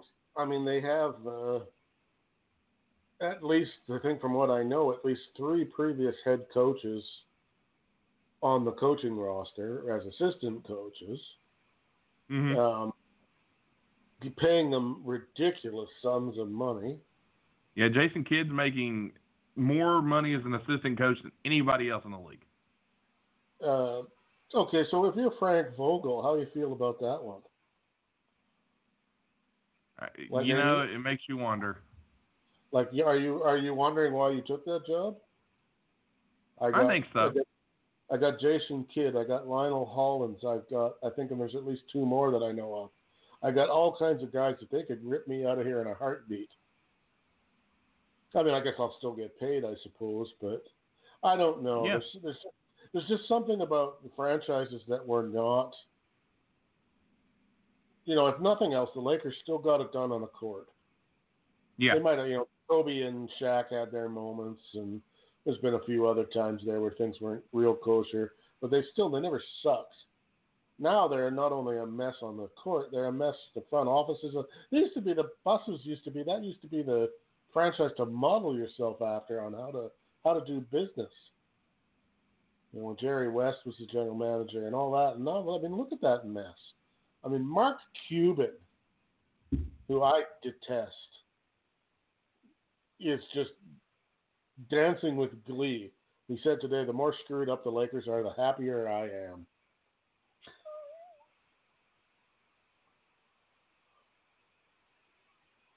Yeah, I believe that. I believe that wholeheartedly from Mark Cuban. That doesn't shock but me at all. But that, but that says something. When an owner as smart as Mark Cuban, whether you like him or not, has got to know that the Lakers franchise should not be one that's a mess. Yeah. Well, speaking of a mess, as we uh, kind of share our insight there on that, uh, Derrick Rose today. I thought we had a call there for a minute. No, no, Derrick Rose. Derrick Rose put out today uh, talking about Jimmy Butler's trade request from Minnesota, and he said, "I don't blame Jimmy. It's the league's fault. Nothing against Karl-Anthony Towns. He's cool and he's good, but you get these kids and you spoil them before they ever achieve anything."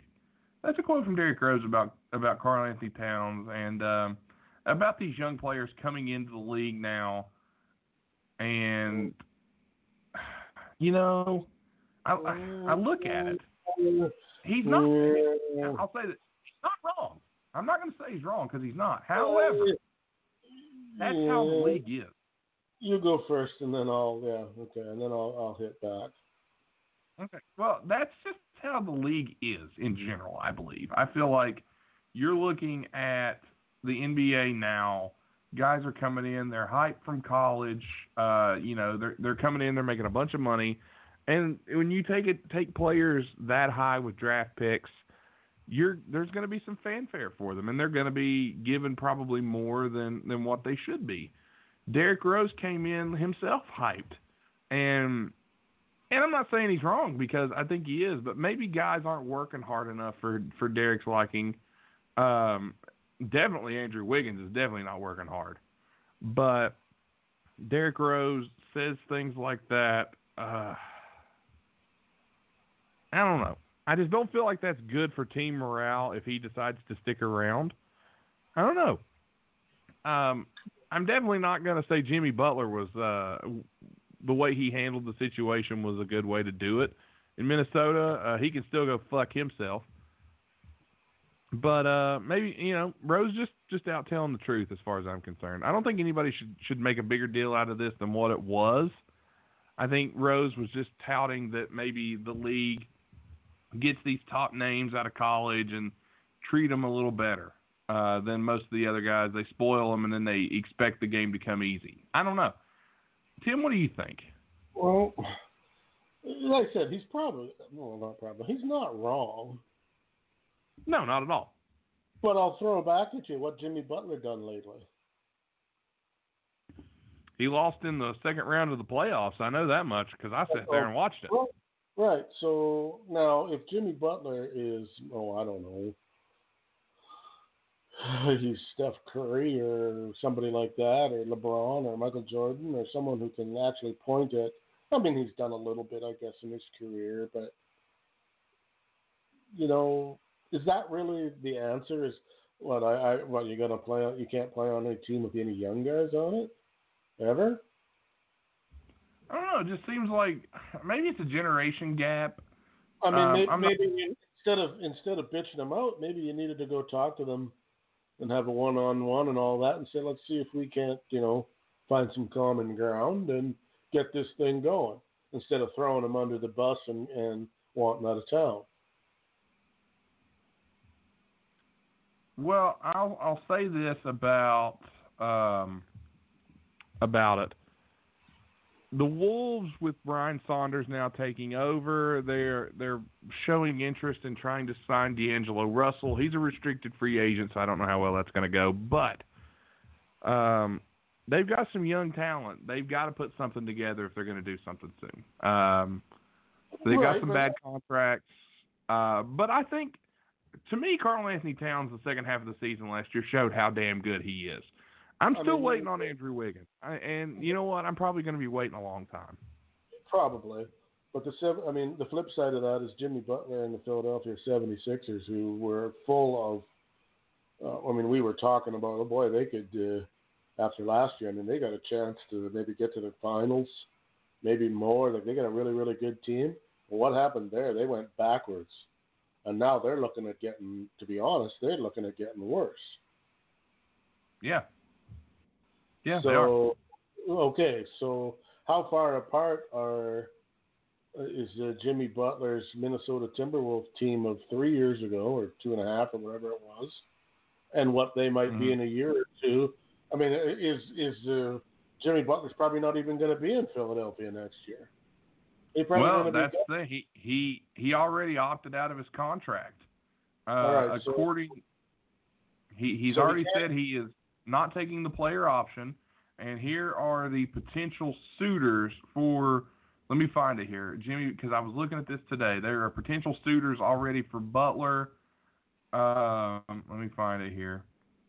Uh, I can't remember exactly where I saw this at, but I did see it, and uh, I mean, I've always I do remember. that- I know Philly. Philly was on the list. I do know that. I- I've always figured though that the only thing that really gives you any room to throw any shade at anybody is if you won the big one. You've been there and won the big one, then you can do some talking. Until Yeah. that happens, you probably are best served to keep your pie hole shut. Uh, Joel Embiid, I'm talking to you. Um, it, I, I don't think you win that battle. Now, and if I'm an if I'm a team now, if I own a team and I'm going, okay, well, who's out there? Who's available? Well, Jimmy Butler's available.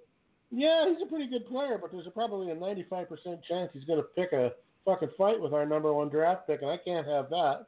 See you, Jimmy. Yeah. Well, apparently the 76ers are preparing to offer Butler a max deal. They're the only team that can pay him this amount of money. They're going to offer him five years, a hundred and ninety million dollars to They're play for. Philly. They are Uh, insane. they give him that. Well, that's that's apparently what they are planning to offer him.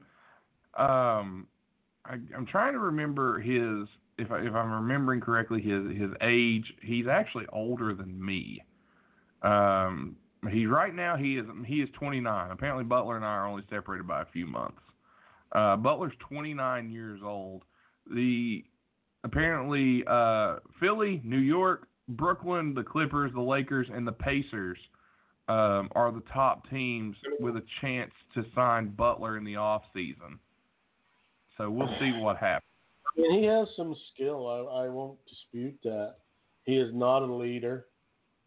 No, not at all. a- he is not that kind of guy.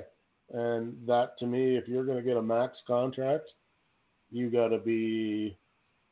Uh, well, a you should be the best player on your team at the very least, and he's not even. And he's that. not. He's Yeah, not. and he's not. He's not even that. So Well, you got to have two max players these days. Two max contracts. Um, you see it. It happens uh, from time to time, but yeah, I think you're going to see. But Butler will probably stick around in Philly, so we'll see what happens there. One more thing I want to bring up, and uh, let's see here if I can find it. Oh, okay. Tonight, this happened. This is live.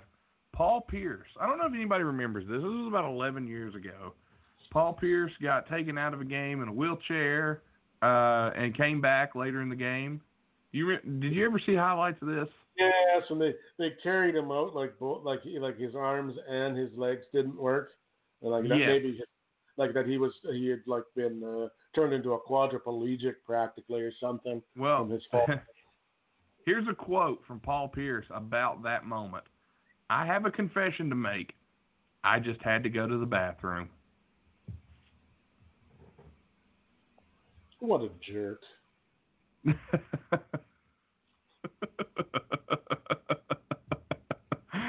and it has blown up online. It has why- why blown didn't up. just- Why didn't he just go? Apparently, you can't go to the timeout or something. I don't know. He was on the court. You could, you could, you could. Uh, I mean, you, you didn't have to go all the way. I mean, he he went off like I mean, like I said, I mean, like he had a broken leg or something. Yeah. Yeah, they assumed he wasn't coming back, and then he comes back later on in the game, and uh, the Celtics end up going on and He winning. So I'm quite sure he won the MVP of the series. I think he did. I think you're right. Paul so Pierce, Paul Pierce That's- beaten up suffers of incontinence on the way home from the garden. but there there's some NBA news for you. We'll be talking a little more about what's Okay. going on in weeks to come. Um, but before we move on to our next segment, Tim, we need to talk about our sponsors over at Stay Classy Meats. At StayClassyMeats.com. Use promo code WIDEMEN and save 10% on your purchase. And, uh, man, I had some of that ground up beef wagyu ground beef this week. Oh, man. Uh, Say it again. I'm sorry. I'm going to refer to them as my protest continues as stay hungry meats because I didn't get none. That's what you get for living in Canada, buddy. But no, no, I'm take that health care. No, stay classy meats. What I uh, said it last week, we'll say it again next week. Uh, a pro- superior product, absolutely. looks amazing, tastes amazing from what I understand. I mean, if you don't, if you know Nate Bush, Nate Bush knows food. So I do.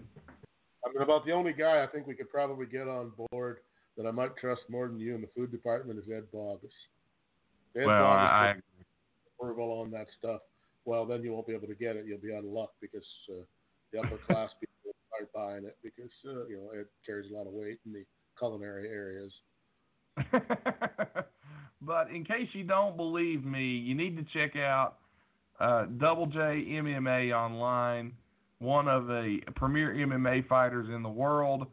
He has pro- he is promoting Stay Classy Meats as well. That's uh, he actually shared the picture I took um, on his on his personal Instagram. So I thought get- that was pretty cool. That would be Jordan Johnson. In case you didn't know, Jordan Johnson, Double J MMA on Instagram shared my picture I took. He's undefeated mixed martial artist, 10 and 0 and 4 and 0 in the UFC. So check it out. That man trusts Stay Classy Meats as well.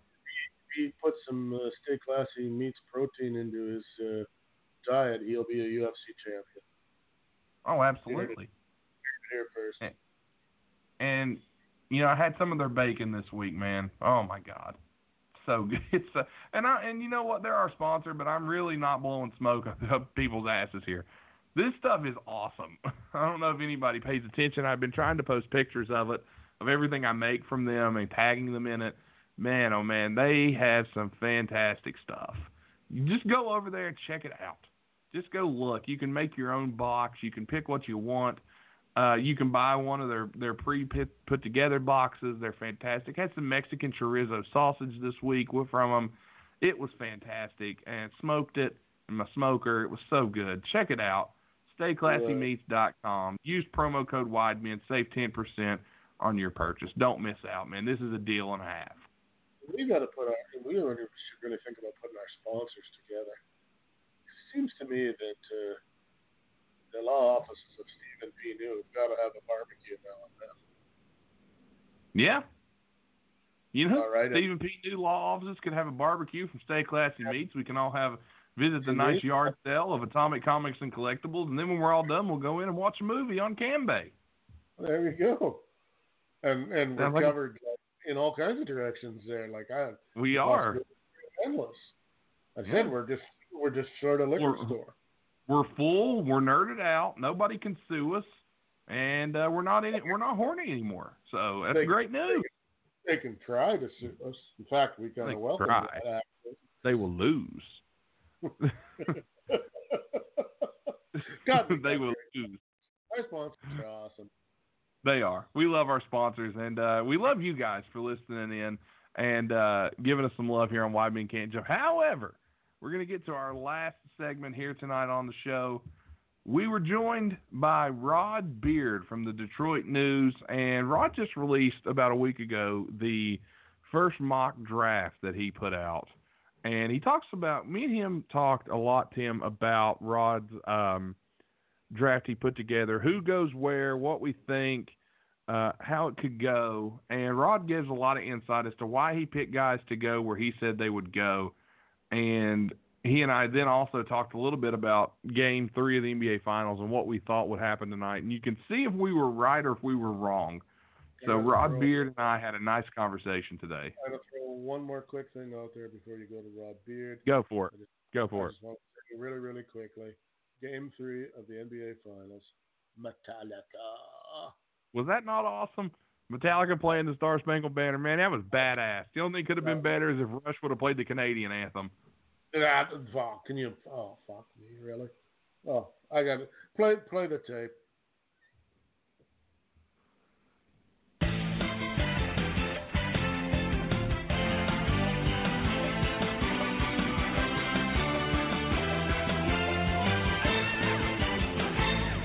Back on the show once again is Pistons beat writer for the Detroit News, Rod Beard. Rod, thank you again for getting back on with us here, and we're going to talk. We're not going to talk Detroit Pistons per se, but we are going to talk about an article from the Detroit News that you put out recently, your mock draft. Uh, but again, thanks for coming back on the show. No, anytime. I appreciate it every time I'm on. Nah, well, we, we always love having you on, getting your insight. But uh, let's go ahead and look at it. And for those of you that don't know, uh, Rod's got an article up. It's on the Detroit News. You can go to the Detroit or go to DetroitNews.com. It's a fantastic article about the upcoming NBA draft. It's your first mock draft.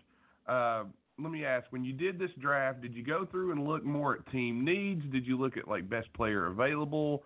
What was your thoughts when you were trying to put these picks together? Because I'm getting ready to start on my mock draft, and it's a, it's harder than what people think. Yeah, it's kind of a things is is that some teams are certainly looking at best player available, and some are just going to look at specific team needs, and, and that's always the difference in philosophy when you're looking at drafts.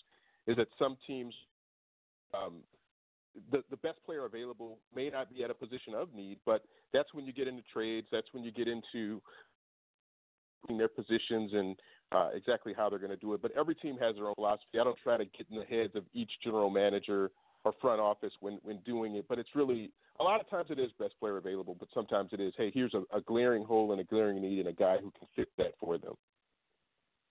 Absolutely. Well, at the top of your draft here, and boy, you went out on a limb here. Uh, Zion Williamson to the Pelicans. um, probably the easiest pick in the draft. Uh, we all know New, where New Orleans is going. And then uh, at two, you've got the Grizzlies going Ja Morant. Uh, with Ja Morant, though, there's been a little bit of a rumor going around. That, of course, he had what they're calling a surgery that maybe not the worst um, surgery in the world, just a little minor surgery. But do you think maybe Memphis might be a little gun shy on taking Morant, knowing that that could be a problem? No, I don't think so at all. I, I, when you're getting surgery at this time of year, especially for a rookie going into the draft, and normally it's kind of a loose bodies thing or something getting scoped or thing. When you're getting surgery this time of year, it means that you waited from the end of the college season until now to get it rectified. You wouldn't do it right before the draft. Generally, you wouldn't do it right before the draft if it was something serious because you know it jeopardizes what that outlook is going to be. So, generally, when you see anybody this time getting a, a procedure or, or anything else, it's going to be something very, very minor. Okay. Well, Memphis fans sleep well. Uh, you should be fine. So, but Morant could bring in the, you know, he could be the point guard they need. They could use uh, a Jevon Carter. I'm always going to bring Jevon Carter up. He, he's a, one of my favorite players in the league, especially being from West Virginia. So, uh, but Jaren Jackson Jr., Ja Morant, that would be interesting. I, I want to look more at the Grizzlies later on in in the off season. But uh, at three, you've got R.J. Barrett going to the Knicks in probably the most angry number three pick of all time as the Knicks take Barrett and they don't get the Zion sweepstakes that they wanted so bad. But I think it's a no brainer here that Barrett's got to go three. I would think so, and, and there's some rumors that the Knicks are looking at maybe trading down and getting some multiple picks out of this. And that's the problem with this draft in a, a lot of folks' eyes is that once you get past Williamson and Morant, then there's a lot of uncertainty about where teams are going to go. That you could very easily go Cam Reddish uh, at the three or the four spot. You could uh, see teams try to move up into that three spot. It, it's just really, really hard to project once you get past that one or two and in a bigger discussion, when, when people talk about teams that were tanking, you were tanking to get a one or a two pick, but now the, the Knicks are a perfect example, and the Cavs are another. Once you get past those two and you've tanked all season, you get the consolation prize of an uncertain future with where you're going to go after those first couple of picks. So I would think that the, the Knicks are looking at Barrett, but I think they would listen to some other options if they were able to trade down or trade out of that pick. Well, again, it's one of those kind of damned if you if you don't. The Knicks, in my opinion, don't need to trade out. They need to get the absolute best player available because the Knicks, um, while they have high hopes in the off season, if they don't land the players that I think they're going to get, they're going to need some help. But I think Barrett would complement nicely. Uh, maybe they could could go elsewhere, but I think Barrett will go three. Uh, looking at four, oh, yeah, yeah. DeAndre DeAndre Hunter uh, for the Lakers. You know, DeAndre Hunter just doesn't get me excited. Maybe I'm that guy. I don't know. But I don't know. Again, the Lakers front office, who knows what's going on there? Nobody really knows what's going on in their head. And then, of course, reports LeBron James is holding the team hostage again. Uh, that was uh, reported, uh, I believe, yesterday. I saw a, uh, video about that. Uh, LeBron, there's rumors LeBron could bolt after the season uh, if they don't land a good enough uh, free agent. So there's a possibility there. But the Lakers have a lot of needs, especially if they're going to make a play here to try to trade for Anthony Davis. Does Hunter fit what they need, or is that kind of a uh... no, not really. I mean, and, and they've got so many so many holes that they've got to fill in. I mean, you know, LeBron is there. You look at what Kuzma can bring, but there are so many other positions where they could – look to do something else, and that's what's going to make this draft and this off season so interesting. And the Lakers are going to be at the forefront of that, is because now they have uh, a trade asset in that number four pick when they didn't expect to be there. They expected uh, because they jumped up so far in the draft. I think they were in the, the bottom half of the lottery. They, this is a surprise for them. So if they were able to trade this four pick, get another young asset for it, or get another player that could be alive in this this, this Le, LeBron timetable that they have and be a contributor in this LeBron timetable, Lakers are another team I could see trading out of this four spot because I, I believe the same thing that Hunter doesn't um, bring a lot ring a lot of bells for me. That maybe they go Cam Reddish here. I mean, it's it's just so unpredictable when you get past that two spot that any guy could go in any sort of order. And I'm going to do another mock draft for next week, but it's it that order may change because you just don't know where things are going to land and where the pieces are going to land. Absolutely, and I'm looking forward to your mock draft. Honestly, I, I, pull them up and I like to check them out, and it helped me with my mock draft as well.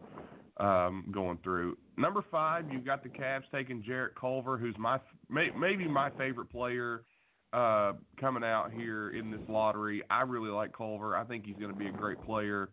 Uh, the things he did in the NCAA tournament, and I'm normally one not to blow smoke up about what a guy does in the NCAA tournament, but he's been consistent all year in a Big 12 division that's tough as nails. I really like Culver, and I think if the Cavs land him, they've got to be excited because he's a great player. Yeah, and again at number five, and, and they thought they were going to be a little bit higher. Um, if they, they get a, a dynamic player like that, it's going to add. They've got a lot of holes also. That these are the remnants and the leftovers from the LeBron era. That certainly Kevin Love, Tristan Thompson are pieces that they need to build around, but they don't have that next guy, that that small forward that's going to be able to help them in a lot of ways. That that wing guy with J.R. Smith heading out, uh, presumably that it, they're going to be able to build around in that sense. I think he's going to be it. Yeah, absolutely. Uh, let's let's skim here a little bit now that we got through the top five. Uh, Darius Garland, you've got going to Phoenix. I like that fit for them because let's be honest here, they're taking a point guard. It doesn't really matter who it is; they have to have a point guard at this point. They've taken Yeah. how many big guys? You know, they have DeAndre Ayton. Years ago, they took uh, uh, Dragan Bender and just just a lot of players. They've got to have a point guard. So I think any point guard's going there. Uh, Chicago Bulls, you've got Col- Coby White going there. Um, I think his hair is getting drafted later in the draft, but uh, Coby White's a solid. Coby White's a solid player, uh, and would fit well with the Bulls because they also need a good point guard. Kris Dunn's not exactly the point guard of the future uh, there, in my opinion. What's your thoughts on on those two point guard heavy draft picks there? Because I think both teams got to go point guard. Do you think maybe they try to move up and, and talk Memphis out of Morant a little bit? No, I think they'd be happy where they are. For Phoenix, um, and I, this is the theme: teams that fell a little bit further than they thought. For Phoenix to be all the way down at six, I thought they they might think that they had a chance to be able to uh, get at Morant if somehow somebody thought Barrett was better than Morant and Barrett would go two and Phoenix could get him at three. Um, that might be something that would have worked out for them if the lottery had come out differently. But I think White and uh, Garland are just two perfect pieces. You might even see them switched around in some people's mocks that people would have White going a little bit higher. But I like Garland fitting where he is. There's a lot of questions about him because of the injury history this year. He only played in a handful of games for Vanderbilt. So whether he's going to um, really turn out to be that, there's some risk for Phoenix. So again, that's why you might see White taken ahead of him because there there aren't as many questions about what White can do. But uh, Phoenix, either way, is going to be happy with a point guard. Well, let's keep going here. Washington Wizards, Jaxson Hayes from Texas. Um, interesting you would go with him here over Bol Bol. Uh, because I would I would think that Washington would be looking hard at a guy like Bol Bol. Um, what makes you go Jaxson Hayes over Bol Bol here? Yeah, I, I like Hayes, and I think he has a lot of upside. In the combine, he he seemed to help himself a little bit. Um, there are a lot of people who are just really iffy on Bol Bol, and everything that I've read and everything that I've seen has kind of said he's not that um, no-brainer pick at number nine. And where Washington is with the John Wall situation, with trying to figure out what to do with Bradley Beal, they've got to start building and getting some pieces. So is this a year that they maybe tank again? I would think so. And maybe they're looking at what they can pick in next year's draft as well. But I put in the description for that that um, Bol Bol was going to be another consideration, another guy that they could look at. I think they go with Hayes because he's got the better upside and the better athleticism for that size. And I think I accidentally skipped the number eight pick, which was ridiculous on my part. Hawks taking Cam Reddish. If Cam Reddish falls that far in this draft, man, this Atlanta Hawks team, you want to talk about building a team for the future to add Cam Reddish with Trae Young, John Collins, Kevin Huerter. Man, what a great team that could be going, you know, give it five years. That could be a dangerous team. Yeah, I mean, give it maybe even three, not even five. Um, Yeah. Reddish, if he falls that far, given what the needs are for the Bulls and Suns that we talked about at point guard, Reddish could go higher than that, and one of those other guys could fall that you could see. Um, maybe Culver get falling back a little bit, or Hunter. Again, that after you get past that number two, there's going to be some crazy Mhm. things that go on, and you could see Atlanta maybe in this situation just saying, "Hey, if if somebody's got to fall to us at that eight spot." And if it's uh, Reddish, then yeah, they'd be more than happy to take him right there at eight. Oh, absolutely. And then they get another pick at ten, and you've got them taking. Bear with me here, uh, Sekou Doumbouya, and I'm probably pronouncing that wrong. My apologies. Uh, You know, six foot sounds- nine about right. international, six foot nine player out of France. Uh, this guy, he's long, he's athletic, but people are kind of. There a few years ago, the international player market, people were flocking to it because of Chris Kristaps Porzingis coming out, and everybody got really excited. And you saw guys like Dragan Bender going really high, and a lot of players. And then Frank Ntilikina comes over, decent defensive player, but he hasn't lived up. These international players, they're a gamble sometimes. So Atlanta, maybe I don't think they're going to draft and stash at ten, but you know this could be a, a, good player for them with that with that wingspan and that height. Yeah, and, and like you talked about before, for Atlanta right now, it could just be um, just stockpiling talent, and this isn't a case of necessarily meeting a need if they had already met it right before with Cam Reddish. This would be building depth, and then also maybe there's a trade in the works there because Doumbouya will have him in their top ten. Would be a guy that they just wouldn't pass on at that point and just look at, hey, what are what are the options here? He's a depth guy at worst, but also could be a trade chip. And then we get to my team, the Minnesota Timberwolves, and you have them taking Brandon Clarke. Now, I'm going to disagree with you on this. I do not think the Wolves will take Brandon Clarke.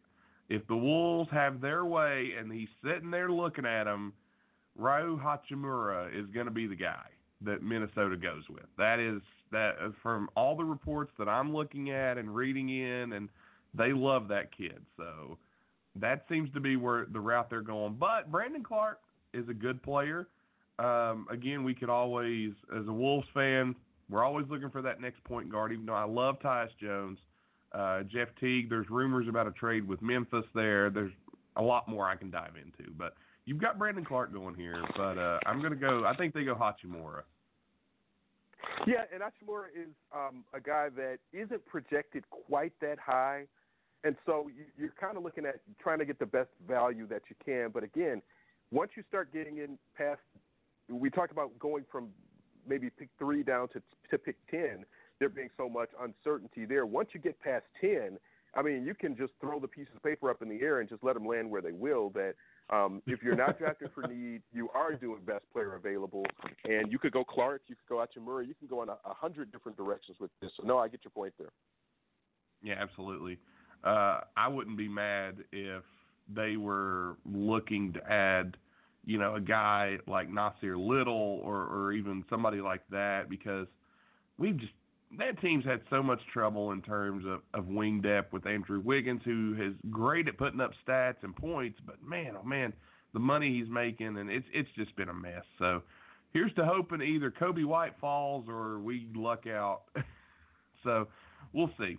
Um, we'll finish up the lottery here. The Hornets, PJ Washington from Kentucky, and the biggest priority for Charlotte, as you stated here, was keeping Kemba Walker, and they just don't have anybody to go with Kemba Walker. It's a mess in Charlotte right now. They've got bad contracts, uh, aging players outside of Kemba, and it feels like he's almost and he wants to stay there. And and as much as I like Kemba, I feel like he's almost wasting down there in Charlotte. Yeah, and, and you can build around that. And there's been so much talk about um, a franchise player like that, and and do you try to keep him around? Do you do everything in your power as an organization to make sure that he stays, or do you just deal him and um, and get assets for him? And they've fully and completely gone into the we're going to keep our star, we're going to try to take care of him, making the the All NBA team this year uh, means that he's uh, eligible for the Supermax. So if they're all in with that and they're going to sign the check for him, then more power to them as well. But again, they just don't have the pieces to fit around them, and they're going to have to start drafting for the future and structuring for the future with Kemba Walker in there. And with Michael Jordan making the picks or having a say so in the picks, there'll be a UNC player heading there.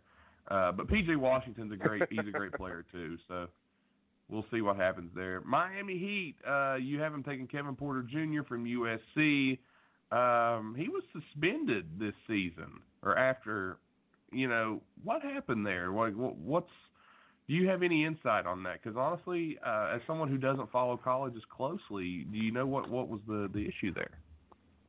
No, and, and he was asked about it, and he, he didn't go into a lot of depth about it. But it was just it seemed to be more of a um, detrimental to the team, conduct detrimental to the team sort of thing.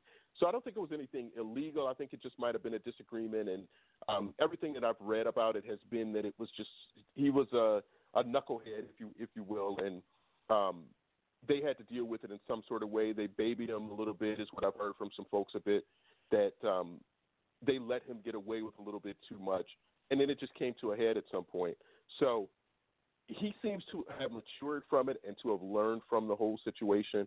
But I think there are some questions there about how committed he is to um, a career and being serious. And, and if you're going to be a professional and making that much money, And and on an NBA stage, you've got to carry yourself differently. And those are valid questions. But at the combine, when he talked about it, he seemed to have been ready to move past it and to have matured from that experience. Yeah. Well, that just you know raises some questions. Uh, at Boston at 14, you have him taking Hachimura, who we talked about earlier. Boston's obviously going to go best player available. That's just what Danny Ainge does. I mean, he he had Jaylen Brown, who had a good season, then immediately drafted Jayson Tatum. So Boston's just the best player available kind of team. It seems to work for him. So uh, if Hachimura's there, they may go with him. We'll see what happens. But now we get to your team, the Detroit Pistons, the team you cover, and you have them taking Nassir Little. Um, what's what's going on with the Pistons? You know, a, a disappointing playoff run.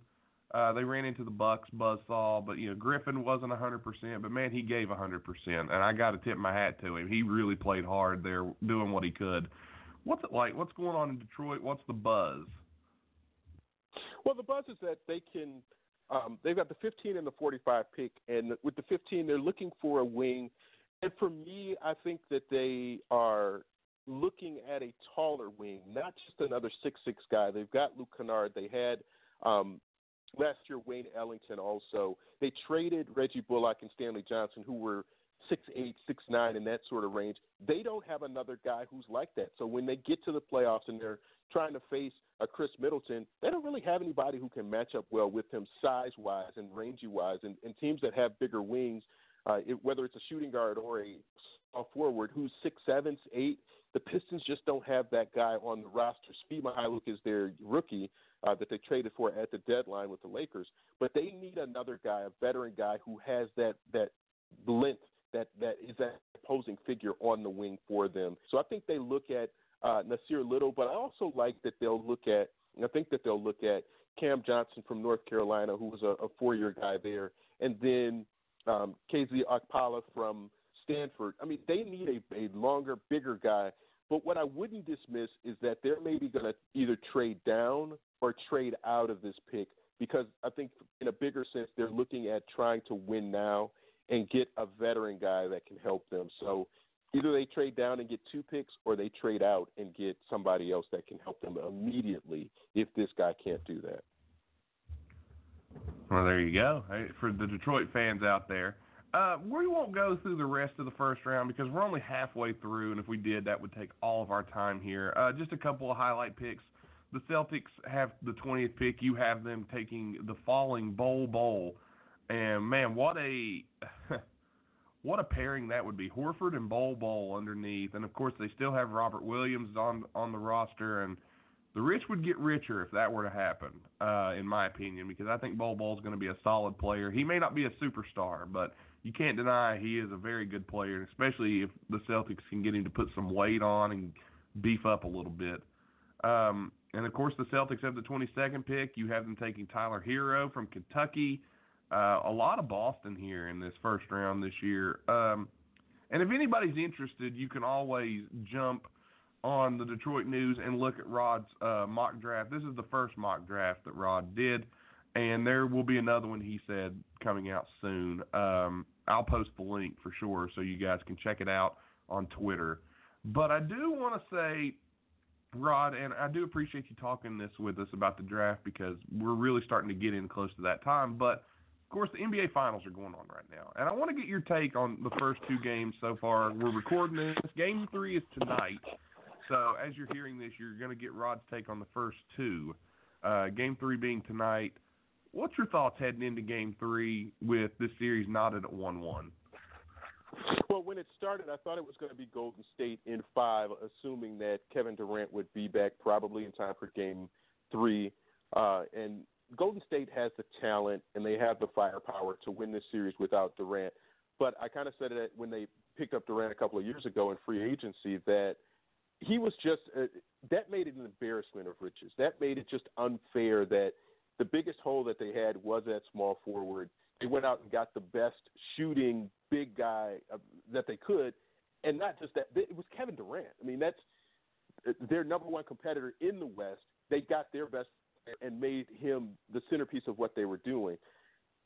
The injuries now are causing me to rethink it and, and think maybe it's going to be six games, especially with um, Kevon Looney out, with Durant not coming back for tonight's game three, and um, seeing how tough Toronto is, that uh, Kawhi Leonard has just put this team completely on his back, and now you're starting to see some other guys come out, and certainly the game one that Pascal Siakam had, that he's going to need a, a game like that, and they're going to need multiple performances from their role players if they're going to win take this to a game six or a game seven. They're going to need big time, multiple performances like that, and it just hasn't happened so far.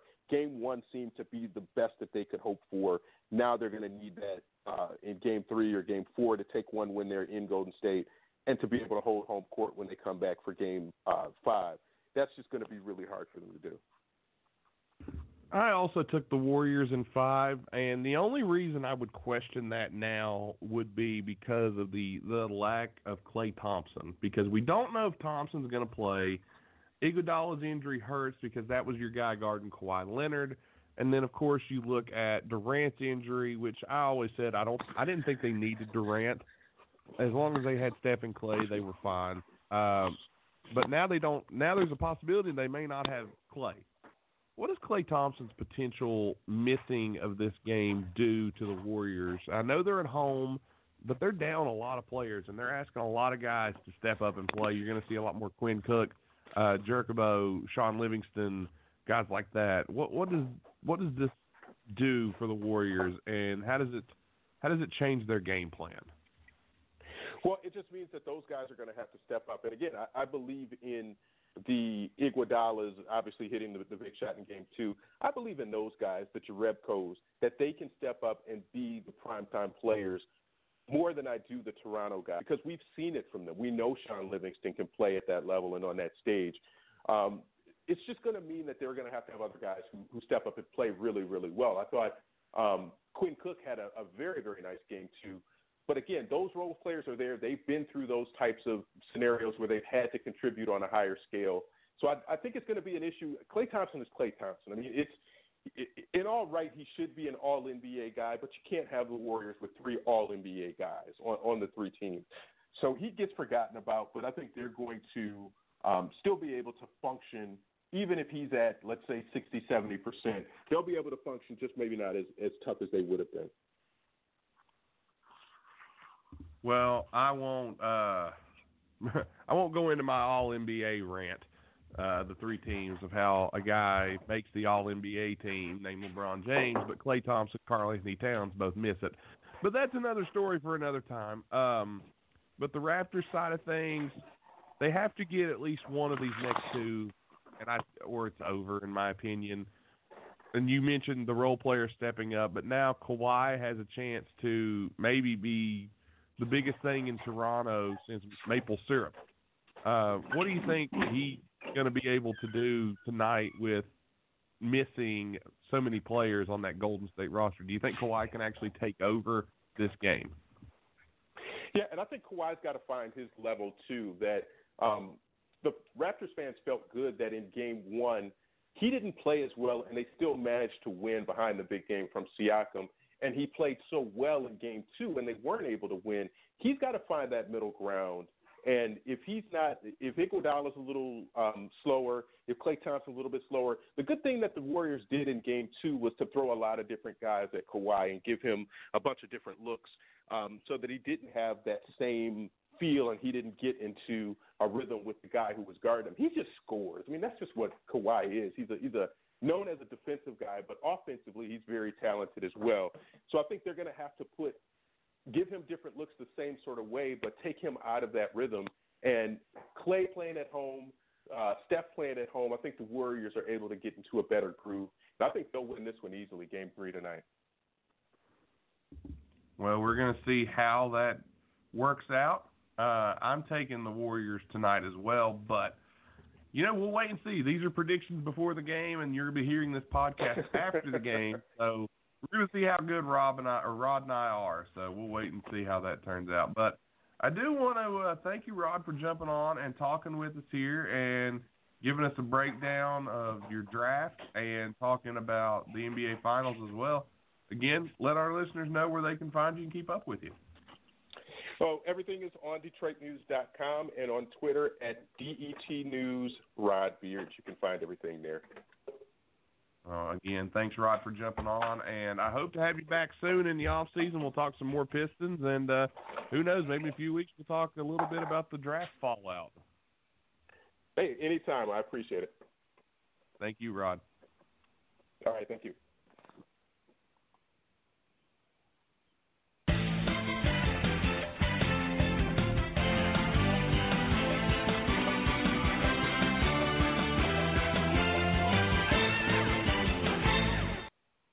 And that was Rod Beard from the Detroit News joining us here on Wide Men Can't Jump. And Tim, Rod brought up a lot of interesting points about the draft, so we'll have to wait and see just what happens here in a few weeks.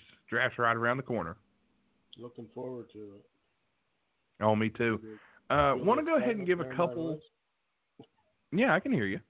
Yeah, sweet. Um, I want to give a couple of quick wide men can't jump updates. What's going on? Some things coming up here in, in the next few weeks. Ooh, Um.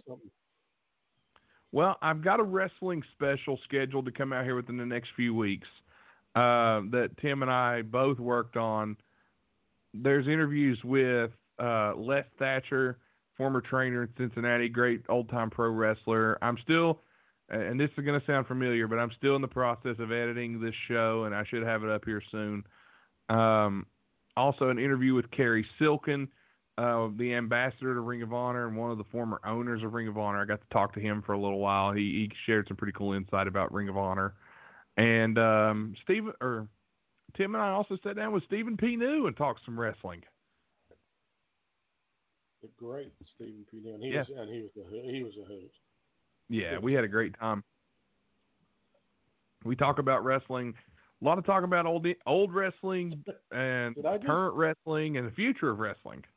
Did I So just if you're call him a Robert Gibson? Maybe Well, he was a hoot, right? he is a hoot. I, I just got it just clicked.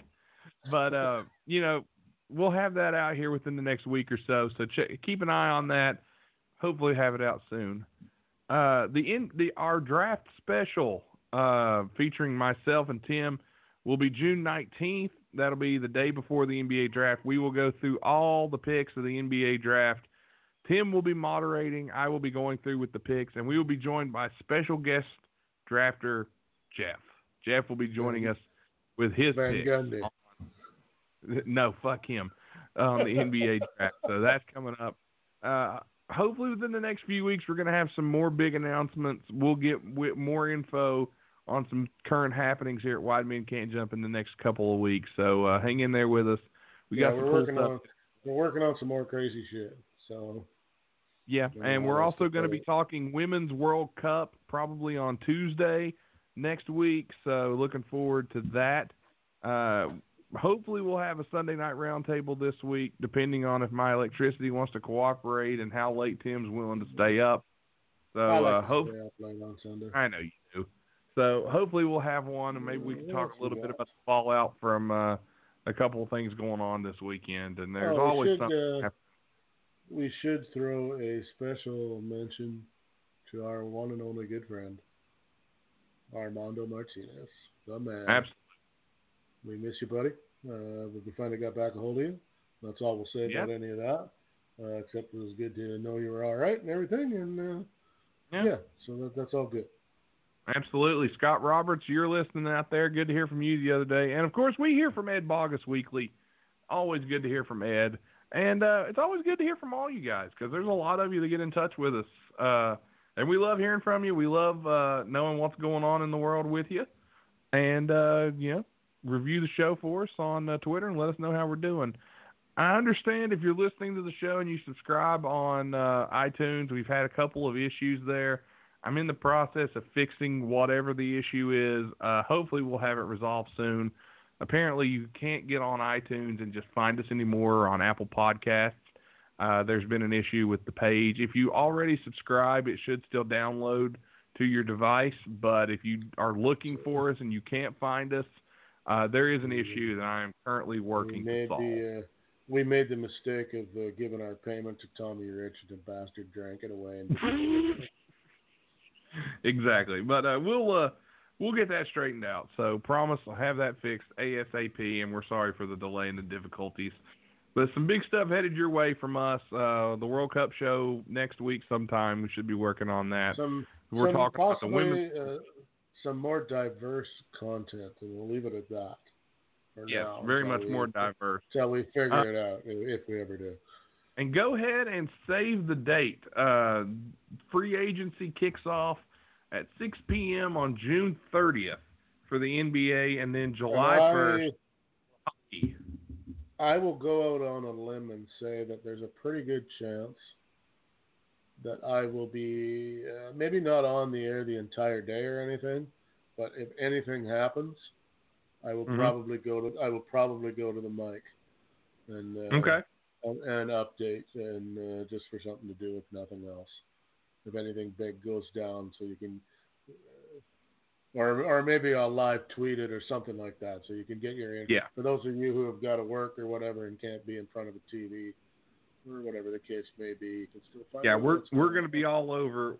We're going to be all over free agency, and we hope uh, you'll tune in. We're going to have a special free agency discussion on uh, Sunday, June 30th. So mark your calendars. We're going live when free agency starts. So uh, pay attention and dive in with us. So we'll be talking a lot of free agency. We'll be tweeting, and uh, we'll be definitely podcasting and getting the word out on free agency for both the NBA and the NHL. Tim more so the NHL, me more so the NBA. So we'll see what uh, we'll see what happens as we go through there. A lot planned this month. Really, really hoping that uh, you guys come along for the ride because this is a busy time of year for sports. The leagues we follow are winding down, but that's only half the battle. So know, you know what else we missed entirely? what's that? The latest, newest craze in sports: ladies college softball. Yeah, congratulations to UCLA on winning their national championship. I believe it's their 12th national title. Rachel Garcia on the mound pitching. They had a doozy against Washington. My girl Taryn Alvarez, I see you out there, baby. I'm here for you if you need me. Okay, you just holler if you need daddy. All right, so I got you. That's my girl up there in Washington. Um, was, uh, it's a really, you know, for those who are not familiar, it, really is. Uh, it, it's so much easier to watch on TV than Major League Baseball. It really is. It really is. But again, that's all that's coming up here on Wide Men Can't Jump. And we'll be back every Wednesday as always, bringing you the news, the highlights, and we hope you enjoyed this episode. We're available on when it gets fixed, iTunes, Podcast Addict, Stitcher, Google Play, FM Flash, iHeartRadio, uh, TuneIn Radio, WideMenCan'tJump.com, and more. Give our sponsors some love. New Law Office at newlawoffice.com, Cambae.com, Atomic Comics and Collectibles LLC. It's Facebook.com backslash Atomic Comics and Collectibles LLC. And Stay Classy Meats. Visit their site at StayClassyMeats.com. Use promo code WIDEMEN and save 10% on your purchase. Again, check out WideMenCan'tJump.com for any news and updates. We're going to be updating the site soon, guys. I'm sorry I've been a little behind. It's been a crazy time of year this year, and I've been doing a lot of stuff. So uh, we'll get the website going and updated again. Uh, we're sorry if you're on there and there hasn't been anything new as of late. We will get to it, promise. Um, thanks again to Lance Smith for jumping on and Rod Beard for talking with us. We appreciate all you out there for listening. Tim, you got anything you want to add before we decide to head out into the sunset? Let's let's call her a night. Sounds good to me. It's after 1:30 in the morning here on the East Coast of the United States. It's been a really great show, and I had a good time this show. This was a fun one. Hope you guys enjoyed it. So, uh, Tim, send us out of here. My name is El Toro El Loco Robinson, or as I am known in the gangs down in the barrio as Little TR. I have some great news for all of you. I have been uh, given to a sponsor family so I can leave the uh, Mexican detention center that I have been currently residing in and to be honest, running with an iron fist, well, with a little bit of uh, Twinkies uh, uh, filling on the side, but you know what I mean. I would like to personally thank the family of Jeff Van Gundy for adopting me. I look forward to many, many days with Papa Jeff uh, and his receding hairline. Uh, I will personally promise to see my deadbeat ex dad, Tom Robinson, off the airwaves with the help of my good new adopted daddy, Jeff Van Gundy, and Uncle, what's the uncle's name? Stan. And Uncle Stan. Stan, who could be also the father from American Dad. Uh, I'm starting to ramble because it's really, really hot in Mexico. Peace out. I ain't even gotta say it, that's just something they know. Thanks for listening to the Wide Men Radio Network located at blogtalkradio.com and at widemencan'tjump.com. Be sure to check out our blogs over at widemencan'tjump.com and also be sure to check out all the other shows that we put out. You can find us on iTunes, Podcast Addict, Stitcher, Google Play, FM Flash, iHeartRadio, and anywhere you find your favorite podcast. Also at widemencan'tjump.com. Visit our store and buy some new t-shirts. They're available now in all sizes. This show is brought to you by the law offices of Stephen P. New at newlawoffice.com and by cambae.com. Be sure to visit cambae.com and use promo code WIDEMEN to get 20 free credits on your purchase. Thanks for listening again, and we'll see you next time for the next episode on the Wide Men Radio Network.